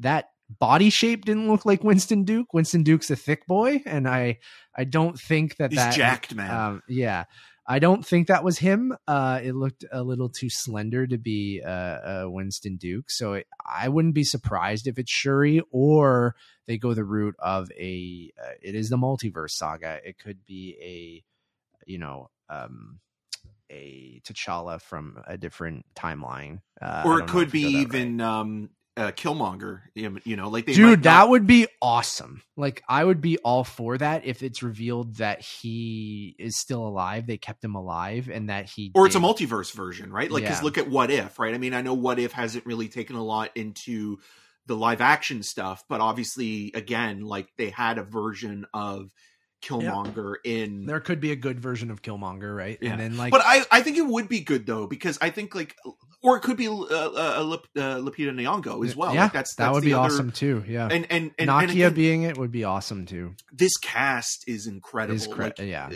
and know, you like- add people like uh Michaela Coel and uh uh, I'm forgetting who else got added. I mean, Tenoch Huerta is Namor, and and Yeah. uh, yeah, Martin Freeman coming back. And, That's weird. Did you see that that, that it said his name was introducing uh in in the in the credits introducing Someone- who? uh, Uh, uh T- Tanisha uh, T- oh, uh, T- Tenoch yeah. Huerta. Yeah, okay. Huerta, yeah. Yeah, but And he's so- been in other things. Well, he was the co-lead in in the the Forever Purge. interesting. okay, well, You know, I guess that doesn't count to American audiences because he's been in a lot of uh, stuff, but not really in in. uh He was in Spectre as well. Yeah. Um. Anyways, whatever. Um. I'm super pumped for this movie now. Like, I, I it's the first Phase Four thing that I think I've really been like. I mean, I think the Doctor Strange trailers were really were very intriguing as well. But like this, just and I've said this Coogler like with Creed, and and it's just like on another level when it comes to um, the directors that they've been using, and I just uh I can't wait for it. I really can't. Like it looks awesome. So yeah, Gunn and. Coogler, like out of like who's kind of left right now, Yeah. are the two filmmakers that like there's a certain amount of reassurance going into those movies that at least you'll have some of their style and some of their aesthetic and their voice coming through. Like it's not just going to be, you know, a Peyton Reed who does the job and and does Yeah, it no offense to him. best He's that you he know, can, it's but- yeah. but yeah, but but you can tell when someone like Ryan Coogler, who now really does have such a, a amazing body of work when it comes to blockbuster movies with you know Black Panther and and Creed and you know and, and even Fruitvale Station, you know, kind of coming up on the independent scene, and so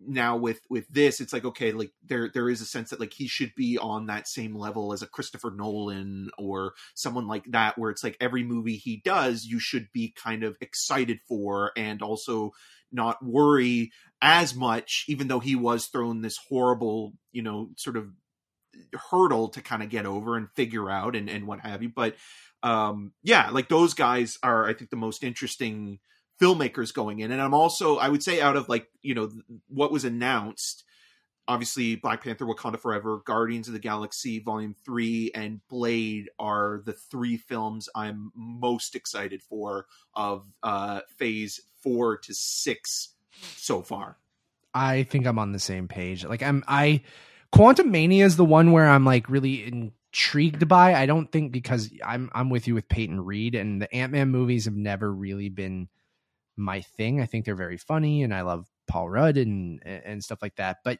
having Kang in there and him being such a big part of, you know, being a villain in, in an Avengers movie and stuff, I am very intrigued by Quantumania. But yeah, I would say those those same projects, I think I'm I think Thunderbolts I'm really intrigued by too, but it depends on what that cast is going to be like, like which villains they bring in and, and, stuff like that. Um, yeah, um, and then obviously the two Avengers movies, but who knows what those are, are going to be, right? And then the other outlier here is what is Sony doing with Spider Man, right? Like, I think that's obviously never usually a part of these announcements because it is a Sony thing, and Marvel Studios just co-produces that with them, and and usually kind of slots it in as an extra an extra movie, right? Like even though we have right now we only have 3 projects uh announced for 2024 and everyone's like, "Oh, that's weird that there's no winter 2024 like uh like a November December kind of thing." So Spider-Man another Spider-Man like, movie? Like I, you'd have to kind of get moving or announce that kind of soon, right? Because that's 2 years from now um, two and a half years, I guess, in the winter. So I think a Spider-Man movie could slot really nicely in winter 2024. Um, but who knows, right? And know. also i think that they have to i mean again it's like a contract thing as well and like I think they can get around that with making Venom, Morbius, uh, Madame Web, because they're the technically Hunter. Like I don't know if they need to have Peter Parker in them to keep the Spider-Man license, or if they just need to make. well i was talking more so on the marvel side of things because isn't Oh, it like right. like the like marvel has one more tom holland spider-man I think slot, but- appearance, yeah. yeah but they can renegotiate obviously and like you know they they'll be losing a ton of money if they don't agree on it and i think that they both want to i mean that's where the capitalism comes into play Sure. here where it's like you know you want to maximize the amount of tom holland that you can put in another avengers movie but then also do a spider-man film And remember, he doesn't have a contract, right? So he's renegotiating right now too, and kind of the ball. Like, how bad do they want him, and how much is he holding out for too, right? Yeah. Like, and i think he does want to do it but at the same time i understand like he wants to negotiate where it's like hey guys you know they just offered me another uncharted movie Yeah. You I'm sure he could make out with a huge bag. So Yeah. um, or huge yeah. web uh, all right, that kind of wraps up the Marvel stuff. So I, I'm I'm pumped. That was a, a big Marvel conversation, but um, I am thrilled with what happened over the uh, weekend. Uh, the other thing, we had a DC panel where they talked about um, uh, fucking Black Adam and Shazam. Those were the only two things they talked about, right? Yeah, they Um, kept it very much on this year. So you have Black Adam opening uh, in October, and then you have uh, Shazam: Fury of the Gods opening in during the holiday season, right? During like the last couple of weeks of of winter, and Yeah. they moved uh, the Flash and the Aquaman sequel. I think it's They good. them to next year, right? Yeah, I mean, obviously the problematic nature of the, what's going on with the Flash. Right I don't know now. what the fuck they're gonna do. With it. I don't know. I think that they'll have to do reshoots and have more Michael Keaton in it to kind of like make it, or they'll rename it like Batman and the Flash or something.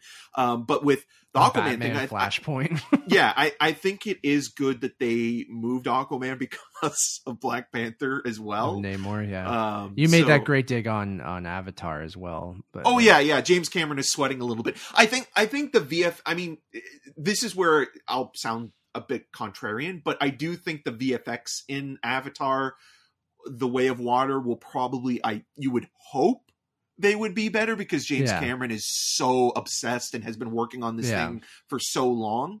But watching that trailer for Black Panther Wakanda Forever, even being kind of a, a moderate Marvel fan. I, I like movies in general, and I think like I've always talked about this kind of like some Marvel movies are good, some Yeah. Marvel movies are mediocre. That's just the way it is. But watching that trailer and seeing some images that people have made comparisons to already with, you know, the whales, the riding of the whales, and just the ocean stuff, there was more of an emotional connection and interest there and and and just an interest in the characters overall than there was watching you know Jake Jake, Sully. Sully and family you know and and like that spectacle of that trailer is supposed to really draw you in and I just didn't feel anything for it I mean, it's Disney versus Disney, so ev- they Yeah. win either way. So, Yeah. anyways, back to DC. Um, I don't have much to say about any of this, really. Like, I know I sound like a Marvel fanboy when I go, I don't care, but like uh, uh, the first Shazam, whatever. I thought it I like it ton- more the more I think about it because I think like it's not a great movie, but there's strangeness within Yeah. that film that does feel a little bit removed from what DC was planning, and I kind of like the idiosyncratic nature. I think some of the performances in that movie aren't great, but um, I kind of wish that it would go almost like an R rating and and do more of the horror stuff that Yeah. that clearly was trying to break out Yeah. um and also again talking about the vfx you know like like is is it going to be rushed because there's that one sequence in the first film with mark strong the board meeting with the creatures where you can see like you know people moving against some of those giant kind of creatures and i apologize i don't know the names of them but um you know where like you can see like the hand of the person going through the creature Oh, really? Um, I didn't. yeah, and and I will say, like you know, having people like Helen Mirren and Lucy Liu and, and Rachel Zegler come in, like that, there there's there's an uptick there of acting quality. So Mhm. you know you'll have that, and and I think like again, like I'm not trying to like say like I'm looking forward to it per se, but I'm just trying to look at the positive side and the negative side um, with these movies. And I think talking about DC is just interesting as well because DC still feels like they have no idea what the future holds, but they were reiterating, especially The Rock, that Black Adam was going to be the beginning of a new era. And like people were already talking about how disappointed that Henry Cavill was not at the There was a huge was rumor. rumored. Yeah, like Deadline put that out there, I think, right? But Yeah, and Um, again, this is why you don't go on hearsay or rumors. Things need to be confirmed, and when it's a surprise and it happens, that's great. But when it doesn't, you know, it's not Warner Brothers or Comic Con's fault that it didn't. That's that's on the trades that reported this as Yeah. as, as truth. So you know, like I think like that's even interesting because again, like it almost kind of shows you that maybe they're going to basically recast or reboot a lot of this stuff as soon as they introduce the Black Adam movie because it kind of does feel like you know with Hawkman coming in and with Cyclone and all these other characters, they're already establishing the uh, kind of another yeah. like backdoor version of Justice League or But then or you get in the. Shazam trailer where they reference Aquaman and Ben Affleck's Batman and like all. And well, do get- they though? Because that's the thing. In the trailer, they're they're he's referencing them, but they're inserting clips from those other movies. So I are know. are those clips going to be in the movie though? Because I he don't can know, still, but, he like, can he still can- say, he can still Sure. say those names and not have the inserts of Gal I- Gadot and Jason I Momoa agree. and Ben Affleck. I agree, but you're putting it in the trailer, so you're kind of alluding that that's those are the versions he's talking about. So the Snyderverse is alive and well. so, right. Um, I I don't know. Like it's uh, Shazam. The new trailer did nothing for me. I thought it looked awful. Black Adam. Uh, not awful. It's just like I, I just don't give a shit about that character, and I didn't care about the first movie, and I just I don't like the like. I'm a kid, but in the body of a superhero, and You don't like the big version of yeah, this. yeah. I just it doesn't do anything for me. And You're more of a introducing all- Petite Maman fan. introducing all the different versions of Shazam with the other kids and stuff, and then having Helen Mirren as the villain. I'm just like, uh, nothing worked for me in that trailer at all. Right. And um, I mean, it for- looks very Power Rangers esque. Yeah, sure. again, like I think that the some of the, the the new additions to the cast are better, so maybe Yeah. that will help a little bit. Maybe with the kids also being able to Shazam now, you know, like we've talked recently how much we've liked someone like Adam Brody, who's kind of gone on this new track with movies like you know Yeah. Ready or Not and The Kid Detective, and you know maybe having more of him than the kid version. I'm cool with that. But yeah, Yeah. I, I don't know. Like, but I agree, I agree. I'm not necessarily looking forward to it. I'm just looking for a silver lining to talk about some of this stuff. Um, and then Black Adam, again, just I, I I love The Rock. I mean, he's he's again one of those guys.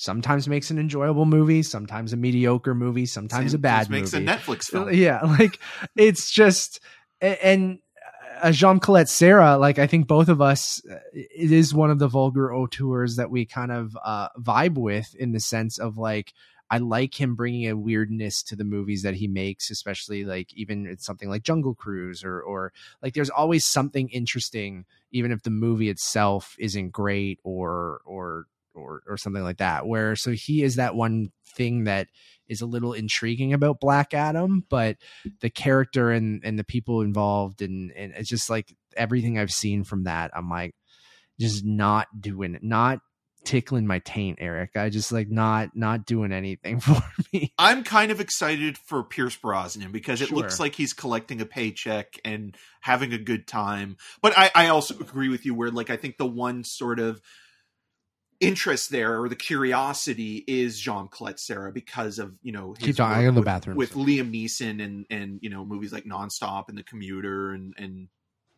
Run All Night and stuff like that. And we've already seen him work with The Rock and work with The Rock in heavily you know VFX um, driven you know sort of popcorn entertainment with Jungle Cruise and that was kind of a mediocre experience overall and I think part of why that movie didn't work was because it was so VFX heavy and Jean Collet-Serra has been one of those filmmakers leading up into that point has you know had more of you know a practical like in camera kind of uh you know sensibility to him. Yes obviously the commuter has some big set pieces when it comes to um you know train sequences being derailed and stuff like that that that's where that kind of normally falls into play but you look at like house of wax and like that final sequence in that movie being all kind of practical with the with the the house melting down or even Yeah. stuff in orphan kind of being shot in camera so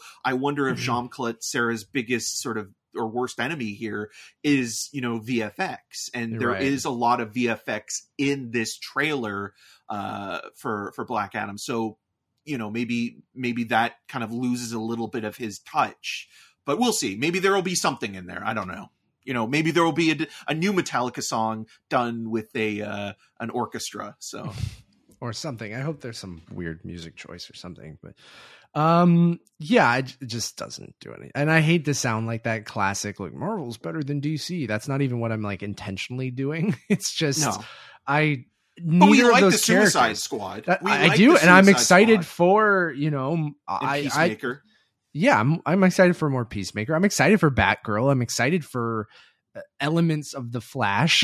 like, um, uh, so Put an like, asterisk next to that one. yeah, like I'm not. I, I I I am excited for some DC stuff, and I've always been such a huge Batman person, and I think I read more DC comics than Marvel really in my life. It's just Shazam and Black Adam don't really do anything for me, and I want them to win me over, but nothing they've been showing uh really wins me over has No, won me I'm- over I mean, the only thing that's still like kind of like has I think our curiosity, and it's not the DCEU, is just Matt reeves's sequel to the Batman, Mhm. which obviously you know it's still probably way too early to announce you know casting or you know um anything- or yeah, yeah. so but like that's kind of like okay that's maybe the one intriguing thing and i know a lot of people will probably be excited about joker 2 and things like that but um of of the dceu it's kind of it's really hit or miss like even you know a third wonder woman movie or the aquaman film you know it's just kind of like okay like i mean Aqua- up the energy yeah it, right? aquaman was fun but like it's a yeah we don't really need a sequel to it you know have we but- gotten a sequel to aquaman yet no that's no it's coming, out that's right? that, that- it was See, that's what I even mean. I'm like, I know? don't. I'm like, what? I'm like, have we gotten a second one? I'm like, I thought we did, and then I'm like, no, that was Wonder Woman. I'm like, that was bad. I renounce that wish for sure. yeah Um, that's the monkey paw wish for sure but but again like you look at like this summer we've gotten two blockbusters that have shot a lot of stuff practically with nope and top gun maverick and it's like then you go back to some of this and Mhm. you're like okay well you guys have to up your game you know and and Mhm. And you can be special effects heavy, like look with Nope, but you still shot a lot of that on location, right? And then Yeah. added in VFX. So, anyways, let's move on to some of the other random Comic Con stuff that that dropped. Um, we got uh, a trailer for John Wick Chapter Four. We got a trailer for Dungeons and Dragons: uh, Honor Among Thieves. Um, I think those are the other two big Comic Con trailers, right? And then we have a Don't Worry Darling trailer uh, that dropped too, which wasn't a Comic Con thing, but um, was it bad that i thought the dungeons and dragons thing was like not comic-con but like chicago comic-con I I'll throw it out there.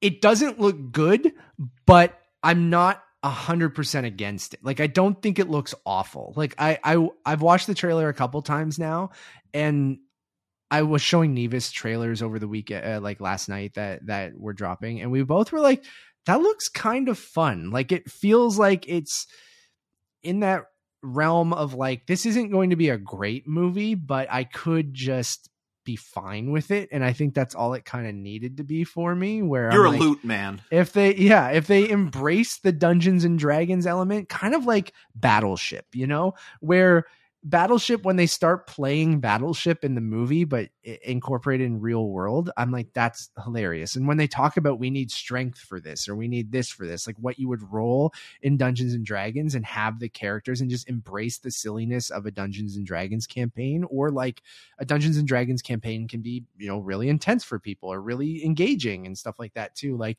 I think if they just embrace that and I, like the cast and and I'm you know it looks like one of those mid 2000s like kind of movies that you might not remember came out and I think there was a Dungeons and Dragons movie that came out in the early 2000s. yes uh, like- my brother connor and i Yeah. were so excited to see Yeah. that movie we got our dad to take us to it and i just remember afterwards when i was just like is this piece of crap Yeah. and and like it is it's terrible with um uh, jeremy irons uh in the the villain role and he's the only good thing in the movie because he knows how bad the material is and what he's getting paid so he hams it up to the ninth degree in every scene he's in so you can't do any worse and it does look better than say like you know guy ritchie's king arthur movie in in a lot of ways and and yeah like i I- think that the the expectations are so low that it's like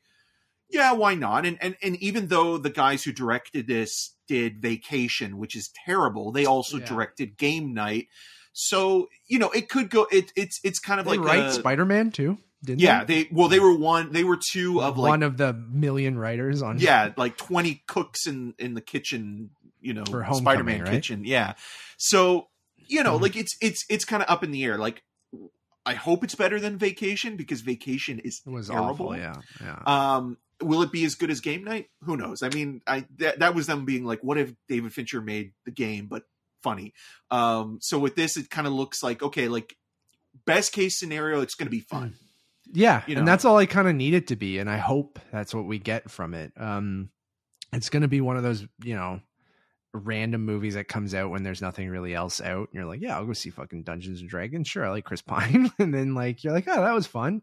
Three out of five. like, that's all I needed. exactly To be. Like that's what I need it to be. I don't need it to be anything more than that, and I hope that's what I get from it. Um, we got a teaser for uh uh John Wick chapter 4. I know Eric you are not a huge John Wick guy. No, but Uh, I I'm- loved the opening sequence in John Wick Chapter Three. Yeah. I thought that that was an incredible Buster Keaton, um, you know, high octane sequence that really was on par with any set piece that Mission Impossible did. Like it felt like it brought something to the table in the action realm, and then you know it kind of slows down a little bit when when when he meets The up with Halle Halle Berry Berry. stuff, yeah. Not that it's her fault. It's just like like you know the movie does have to slow down, and when it slows down, you do feel you know the the exhaustion the way that you did you know post water rafting. Yeah. that's true.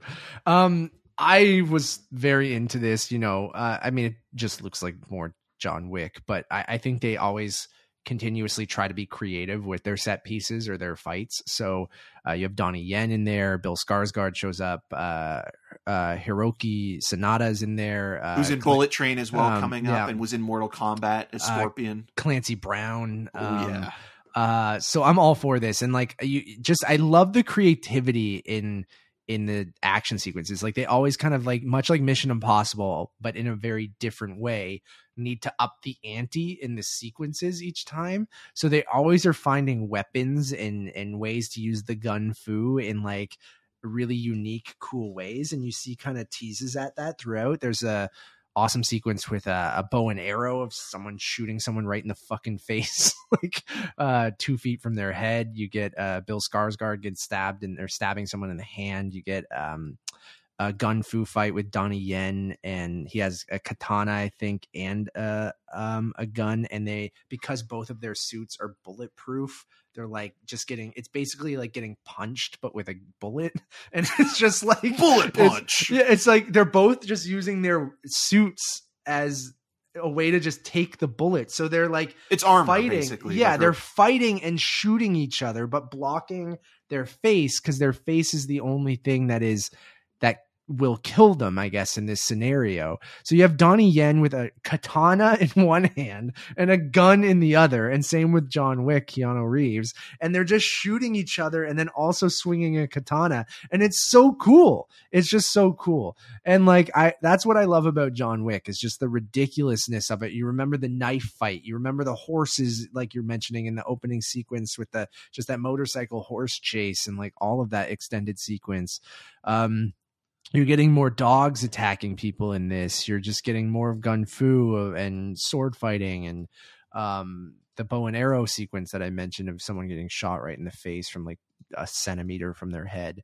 Um, I'm just I, I'm all in for more John Wick. It's just like uh, that again. All I needed is to be more of what I liked of the other movies, and I agree with you that it it was starting to become a little bit exhausting. Um, and especially when it slowed down in chapter three. So, but if they keep that high octane action throughout, I'm all in.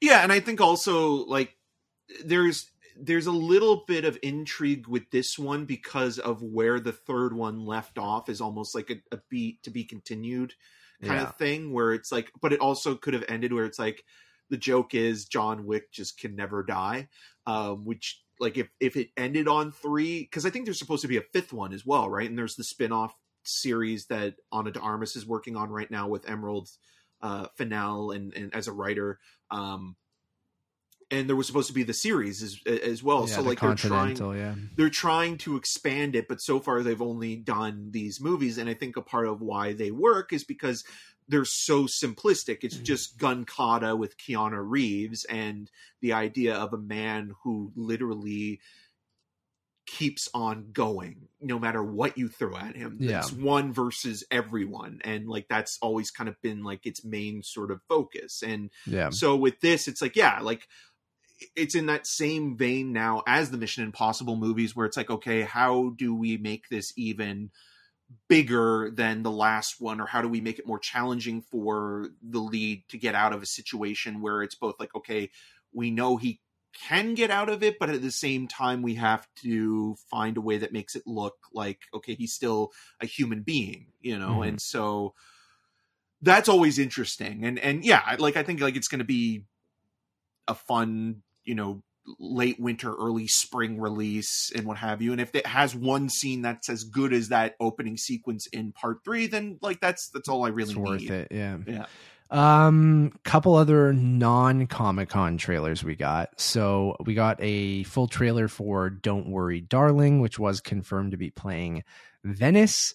Uh, I still think it's incredibly stylish. Looks uh, super entertaining. I think maybe this trailer gave away too much. So if you haven't watched it, I would say just avoid it.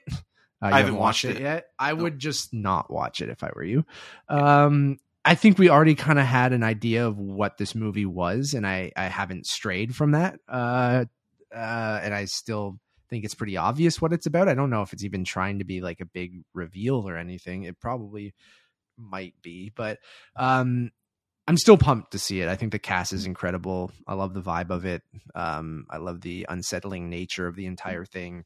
Um, so I'm all for it. I hope it plays TIFF. Uh, I know it's playing Venice. Well Uh, venice announces their full lineup on uh tuesday so july Yeah. 26th so, So we'll cover that on the next episode. next episode but like if ryan they- hancock's here he can listen to Yeah. us for like 20 minutes Oh, talking he about- he loves film film festivals and stuff Yeah. too, and he'll want to know what's coming to TIFF. So, um, which we'll get to in a second. But um, there were there was an article on one of the trades, Variety or Deadline or or something, that did say like, here's what what is probably going to be playing. that was variety, Variety, and that yeah. was that was weird because that article kind of felt like at least the headlines and, and again it's all clickbait kind of stuff but it felt like it was like here are the films that are playing it's not like these are the films that will probably play like it almost felt like it was but like, then Olivia Wilde did share it, right? So like Right. it is like I'm sure. oh a and there's of it was there's right. there's truth in that like it's like it's like some of it is very obvious where it's like okay yeah like i can see you know darren aronofsky's the whale playing or paul Yeah. schrader's master gardener because he's going to be given an award at the at the festival um I- mean like you kind of have to look at like how things for best Facebook posts. God, he does have. Sometimes they're just like, Paul, nobody asked you. Please keep that to yourself. Yeah. And then sometimes he's at a Taylor Swift concert, and it's like, good for you, man.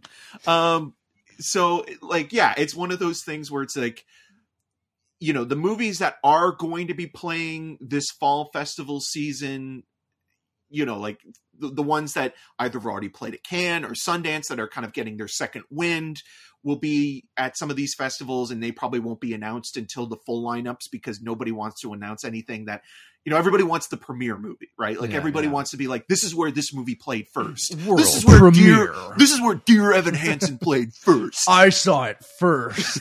exactly and so like that's kind of been tiff's strategy in a way this year they're kind of almost doing not quite because telluride doesn't announce their stuff until like the you know the couple days beforehand or the weekend before but tiff's strategy this year has been just really fascinating where it's like they're savoring every announcement up until dropping everything. So you know it's like we've gotten bros we've gotten brother we've gotten you know glass onion and and uh movies like that. And so now Good segue, Eric. It's ready for. I was. We were going to talk about Halloween ends. Anyways, it looks like more Halloween. Great. um, um, let's get into TIFF Talk 2022. TIFF Talk Yes. 2022. Uh, the big one, Eric. Sorry to cut you off. I just wanted to. no no sure no no no but that but that's where i was seg- segueing to Uh, we got a big one this week. So yeah, Eric, you put it uh, perfectly that TIFF has been doing this interesting strategy uh, where they've been announcing one or two movies per week in individual press releases. And we got a huge one this week. It was teased by Barry Hertz. Uh, some people guessed what it was going to be. I even had a. Uh, the thing I'm like, if it's one thing, it's probably going to be this. Lyle, Lyle, crocodile. That's what That's- you thought. I did. Um, wouldn't be surprised if that actually does show up. Um, uh, Steven Spielberg is coming to TIFF for a world premiere of The Fabelmans. Uh, Eric, did you think you would see the day with Steven Spielberg taking a movie to TIFF? Well, I mean, this is also something we should clarify. This is a Spiel Steven Spielberg directed film. Spielberg Sure. has had movies play at Sure. multiple festivals in the past, uh, whether it be a, a, producer, executive producer, or I'm know, talking a movie he directed Yes, first time yes. at the Toronto International Film Festival. This is a huge, Huge huge, get. deal. Like, like, Yeah. like this is this this truly is the the film that TIFF needed, I think, in the last couple of years, kind of going the hybrid route, which I think was uh, the smart and safe way to go. But because there were so many challenges there with, you know, with just getting into Ontario internationally speaking, and and so with that, TIFF had to basically let go of a lot of potential premieres and movies that distributors wanted only to play theatrically or in, Yeah. in theaters. So this year and that this announcement, and I think Bros as well, and I think Glass Onion are are, are movies where yeah. TIFF is saying Mm-hmm. we're back and we are, you know, we we are really going to put our foot down here and say For this that festival. This Yeah, version, because if they're getting the Fabelmans and it is the premiere, there are probably people now that were like, you know what, I, I'll, TIFF is great and everything, but I'll go to Telluride instead, or I'll wait Yeah. until New York. Well, now because of this hmm. one movie, people are going to reconsider. like I, would really do think so, and I think it'll be the hardest ticket to get during the Yep. festival. Uh, and it's it it's bonkers. It's really bonkers to me. Like it really caught me off guard. Even though after Barry Hertz tweeted that, I was like, oh, he's probably talking about Spielberg, but really? and then you're like, like I know I made the Lyle Lyle crocodile joke, but like still watch it happen. It's going to play the festival. well, it has Shawn Mendes as Um, the voice of Lyle. it's gonna Lyle play. Crocodile. It's, it's it's playing. I made a joke. It's not gonna be the opener, like I said, but like it it will play. Um, probably going to be better than um, uh, uh, Dear Evan Hansen, but um, What yeah, isn't? I think this is this is gigantic. Really, it's probably the world's most famous film director, right? One of the the greatest of all times, one of the goats.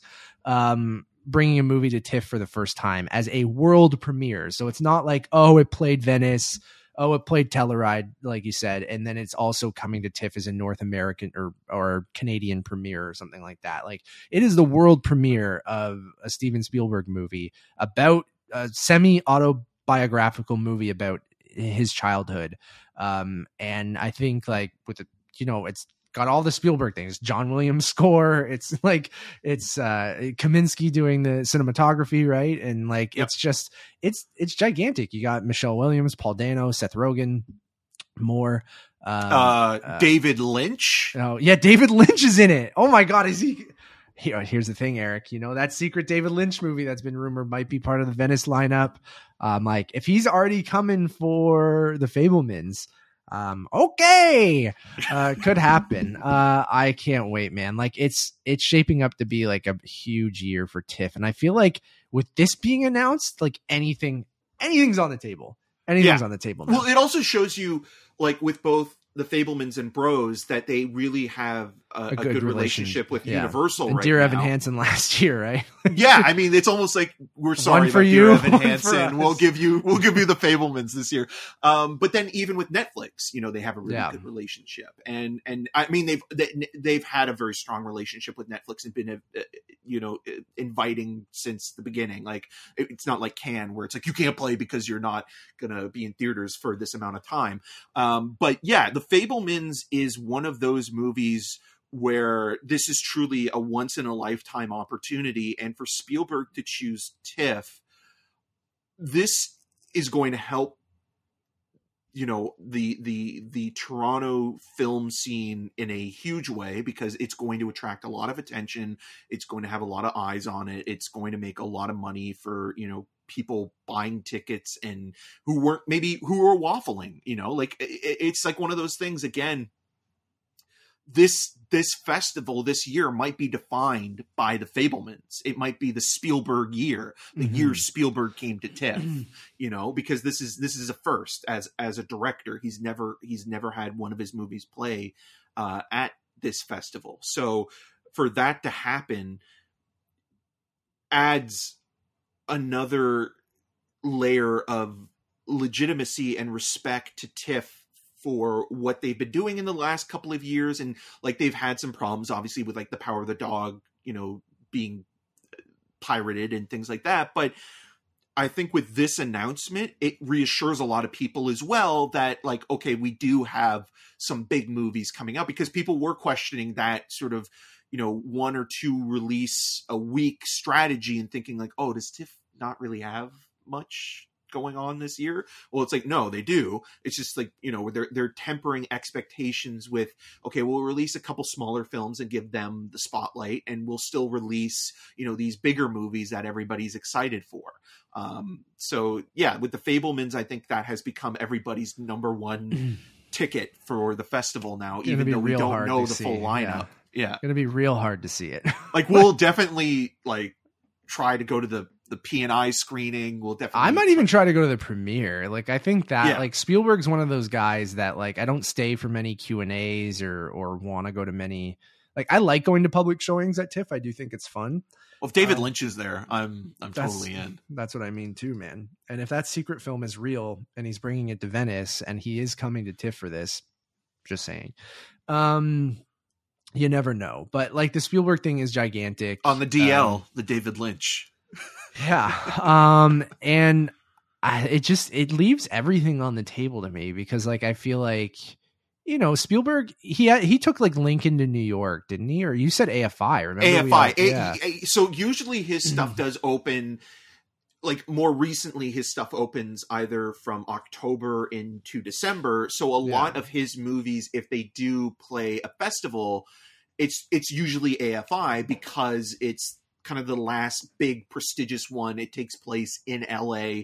Um, you know, like he he doesn't usually he's he's not he doesn't need to be a festival guy, and and I think he's always been smart with like or or consider it because like he's like guys you don't need to have me at the festival even though people want his movies at the festival because it takes away from other like the one of the big points of a film festival is to spotlight yeah. you know up and coming talent breakthrough filmmakers filmmakers that are of auteur status but maybe don't have the the recognition or name brand that a Spielberg does. You know, Scorsese and Spielberg can can do that. They could do that every time they have a movie come out yeah but they don't have to. Where someone like like Darren Aronofsky, for example, even though we know who he is, he's not like a household name yeah no, and and having that mm-hmm. buzz or that that cachet of playing at a festival and being acclaimed helps. You know, totally but then i think spielberg coming does help those other movies too to your point of it Mm. being and the like- festival as a whole. Yeah. So I, I I really do think it is a good get and a good thing. Like I think if something else is premiering around it or or you know things like that, like I think it does really really help. So yeah, the Universal uh TIFF relationship is has been growing in recent years. So I wouldn't be surprised if you get other like focus features movies too, like Armageddon Time and uh, I don't know what else focus has, Tar, but which is Todd yeah. Field's movie, which I'm really Yeah. excited about. His first film since 2006 with Little Women or Little Children, pardon me. Sorry, yeah. His little his Little Women Yeah. movie would be really dark and weird, but Little Children, which is also a Yeah. great film, um, which we didn't even talk about in our, our most anticipated films of of this year. So I almost forgot. Um, yeah, I um, it should be an interesting festival, man. And I wonder now that they've like, will they put out a press release with more? Are they going to continue to do this? This is something we speculated like in in our previous ones of like this felt like a big one that deserved its own press release. yeah, um, I'm surprised it's not the opener or something like that. Like it, it like no, I'm- the judge is the opener. yeah. and uh, again, anything can happen now. Like if if they're going this big, like or maybe this is going to be the biggest thing, but But it Uh, shows the other studios that maybe they're still in negotiations with with some of their films. It's like, oh, you know what? We were thinking about having our film premiere at Venice or Telluride, but then they see this come out and they're like, well, could go the other way though too, there. of being like that's going to be the thing people are talking about. Maybe we don't want to be second. right, it'll it'll overshadow Uh, it. we don't want to be oh the Fabelmans was there but also whatever um was there too right so uh i can't wait to see what else is going to be there so um this was a big one i know i was one of those people that were like okay yeah these weekly announcements like some of the movies yeah I, I appreciate you putting a spotlight on smaller movies and things like that but it's not stuff that's getting me getting me going per se about tiff uh, they're movies I want to see and I will check out at the festival. And I love seeing, you know, stuff from up and coming filmmakers or smaller movies or even Canadian stuff and and all that Or stuff. from Like, a I picture like- pong, we're a Setha cool. yeah, like I love mixing in a mix of big movies, little movies, and everything in between, right? Like that's one of the fun parts of TIFF. Yeah, it doesn't, you know, it ends up being like you see 40 movies and 10 of them were really great and or good and and a lot of it ends up being like ah, that didn't really vibe with me but um But uh, at least you give something a try. I think Yeah. that is so important when it comes to the film festivals in general. And we've Mm-hmm. talked about this plenty of times where it's it's a time of year where it's like, yeah, there's going to be high profile movies and things like that, like the Fabelmans, and and we're both really excited for it. But it's also a time to allow yourself to take a chance on something, and even if you don't end up liking it or hating it, at least you gave yeah. something a chance and were willing to discover a different way of filmmaking and and a different a voice that's coming through and and and, and from different parts of the world. Like i think that's the other thing that we always kind of take for granted or don't understand that like filmmaking isn't just a north american thing. Yeah. And like you know like yes there are subtitles but like that's a part of the world. Like i want to see films from you know iran and italy and romania and and all around the world and and you know like this is this this these two weeks are that opportunity to allow yourself to watch something that you wouldn't otherwise see. And if you only watch the populist stuff, which again, there's nothing wrong with that. I'm as excited for all of this too. You're just doing yourself a disservice. And I think you need to open yourself, especially when, you know, we're we're doing something like this. As a podcast, you need to know your audience obviously, but you also need to be open-minded to talking about something even if you you're scared that you might come off as ignorant. You still need to open your mind and have Totally. a new experience. it's when i because like i can be the more populist you know But you you us, go and but- see Memoria. Like that's the thing though. Like you you are still like you do not give your Matt, you do not give yourself enough credit for trying. oh You i do You yeah, try I- new things. there's certain things I, I think like any all people who love movies should just mix it up a little bit like and you can still stay within your wheelhouse and still review the things and or you don't even not even professionally i just think people who like movies is like yeah just once in a while go try that other thing and i think a film festival is a good way to do that right? Because you have it's easier access to this stuff because i feel like i'm guilty of it too. If you don't go see it in theaters then maybe you don't watch it at home and a lot of these movies won't get theatrical releases around you or or things like that. So a festival if you're coming to the festival to see the new knives out movie or the new steven spielberg movie is like if you're coming to a festival sprinkle in a couple other things that are random or maybe from a filmmaker you've heard of but you've never seen one of their movies and like that's how i got introduced to a lot of these uh you know different filmmakers that you know like you keep bringing up memoria or memoria but like uh I hadn't Tribe. seen, uh, Like, look at yeah, the something like Tribe- that. Tribe rules, man. It rules. So like, yeah, just see other things, hear what other people are talking about, and, and go, "Oh, this movie was really good," even if it's by someone you have no idea who they are. Like, go check it out, and that's why TIFF rules, man. Can't wait. I wouldn't be surprised if Fabelman's now shows up at other festivals too. Like, it could be like the centerpiece at New York as well, or um, or another festival. But um, yeah, I would say New York would unless like it's it, it plays and then Telluride has it like afterwards, but I I don't know. but like, Telluride's always before, so there's no way. well, they yeah. overlap, right? Like that's Sort the of, thing. yeah. So like Telluride kind of either is usually right before TIFF begins. I thought it was always the long weekend, so it ended right before. Oh, okay. Or maybe in past years there's been some overlap Maybe. because I always thought that it was like, Venice, one I always two- thought there was overlap.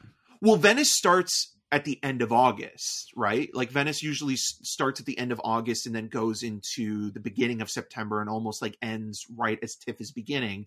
And so like that's why you get things that will will overlap programming wise. So like this year probably like something like Luca Guadagnino's, you know, Bones and All will probably end up playing you know at least one North American festival uh, So- in addition to Venice. Oh no, this is the 78th. I need the 79th. August 31st to September 10th. So there's only the 8th, 9th, and 10th are are overlap. Yeah. For uh Venice and then What's Telluride. Telluride? I'm googling it now. Festival Goggle 2022 Your Walton Goggles is- is it? is uh, September 2nd to the 5th. So Telluride is before. Okay. Um, and it's shorter too. yeah, so it's only like a couple days long. so they will Yeah. not be getting the Fabelmans, but the I would not be surprised if the Fabelmans does play New York afterwards, and it'll Mhm. be an American. Premiere. Yeah, Yeah. which is New York is fine with doing that. They've done that Yeah. before. It's still Oh, they the- don't care. They love sloppy seconds, Um, yes, exactly. um, but they also do get some stuff. Like like Apple has been really good with them in the Yeah. last few years with the tragedy of Macbeth and On the Rock. So if Killers of the Flower Moon is does finished, show up somewhere. Yeah, I mean, Martin Scorsese is a New Yorker, so you know it'd be either that or AFI um, if it does play a festival. Yeah. I'm excited, man. It's getting close. We're almost in August. Like I know. Where does the time go, man? I don't know. We're gonna like I'm wondering too inside baseball stuff. Like Eric and I usually screen stuff in August, at least in previous years. The the the COVID era, not so much, right? But now that stuff is is coming back, will we screen some of this stuff beforehand, which is exciting. But we're still trying to figure out too what we're gonna do. Uh you guys let us know. Like I know people liked when we did the on the go kind of like we recorded on our phones and did the recaps or recorded on the streets for stuff We like did that. that. And like, yeah, I had to do that shit, man. And like, I remember editing on one of the TIFF press computers in the press lounge or whatever because I didn't have a laptop at that time that could do this shit. So, um, it should be uh, what's going to be really cool is if Apple gets their shit together and um it's always around TIFF when this happens. The new iPhones come out and the new updates come out on the phone. And I know they have that continuity camera where you can use your phone as your camera on your Mac and there's like a connector that you can put on top of a laptop. So like if we can get this set up where we just set up in front of like a fucking McDonald's or something and like eat an egg McMuffin and review some movies like on the go, it should be interesting. But I just remember that Um, last day when we reviewed because we would usually review like stuff like the next day um based on the the day before and i remember that last day when like we were both so out of it and like we were reviewing ford v ferrari and uh terrence malick's the hidden life and and things like Yeah. that and like you're just like thinking to yourself like where am I? So it'll be fun again to be like like seeing Matt and Eric kind of become more and more, you know, out of touch with reality. Can't wait. Can't wait. See our descent into madness this September 8th to the 18th. Uh, that's going to wrap this episode of the Untitled Movie Podcast. A nice beefy boy for you guys. Um, uh, we're back. We're back, baby. Uh, we're trying to do this weekly. I think we're going to stick to that. It's it's always fun. This was a big one because of Comic Con and things like that. Uh, but go check out our other stuff. We have reviews right now up for uh, Jordan Peele's Nope. We had a wonderful review and spoiler cast. The first 15 minutes or so are spoiler free.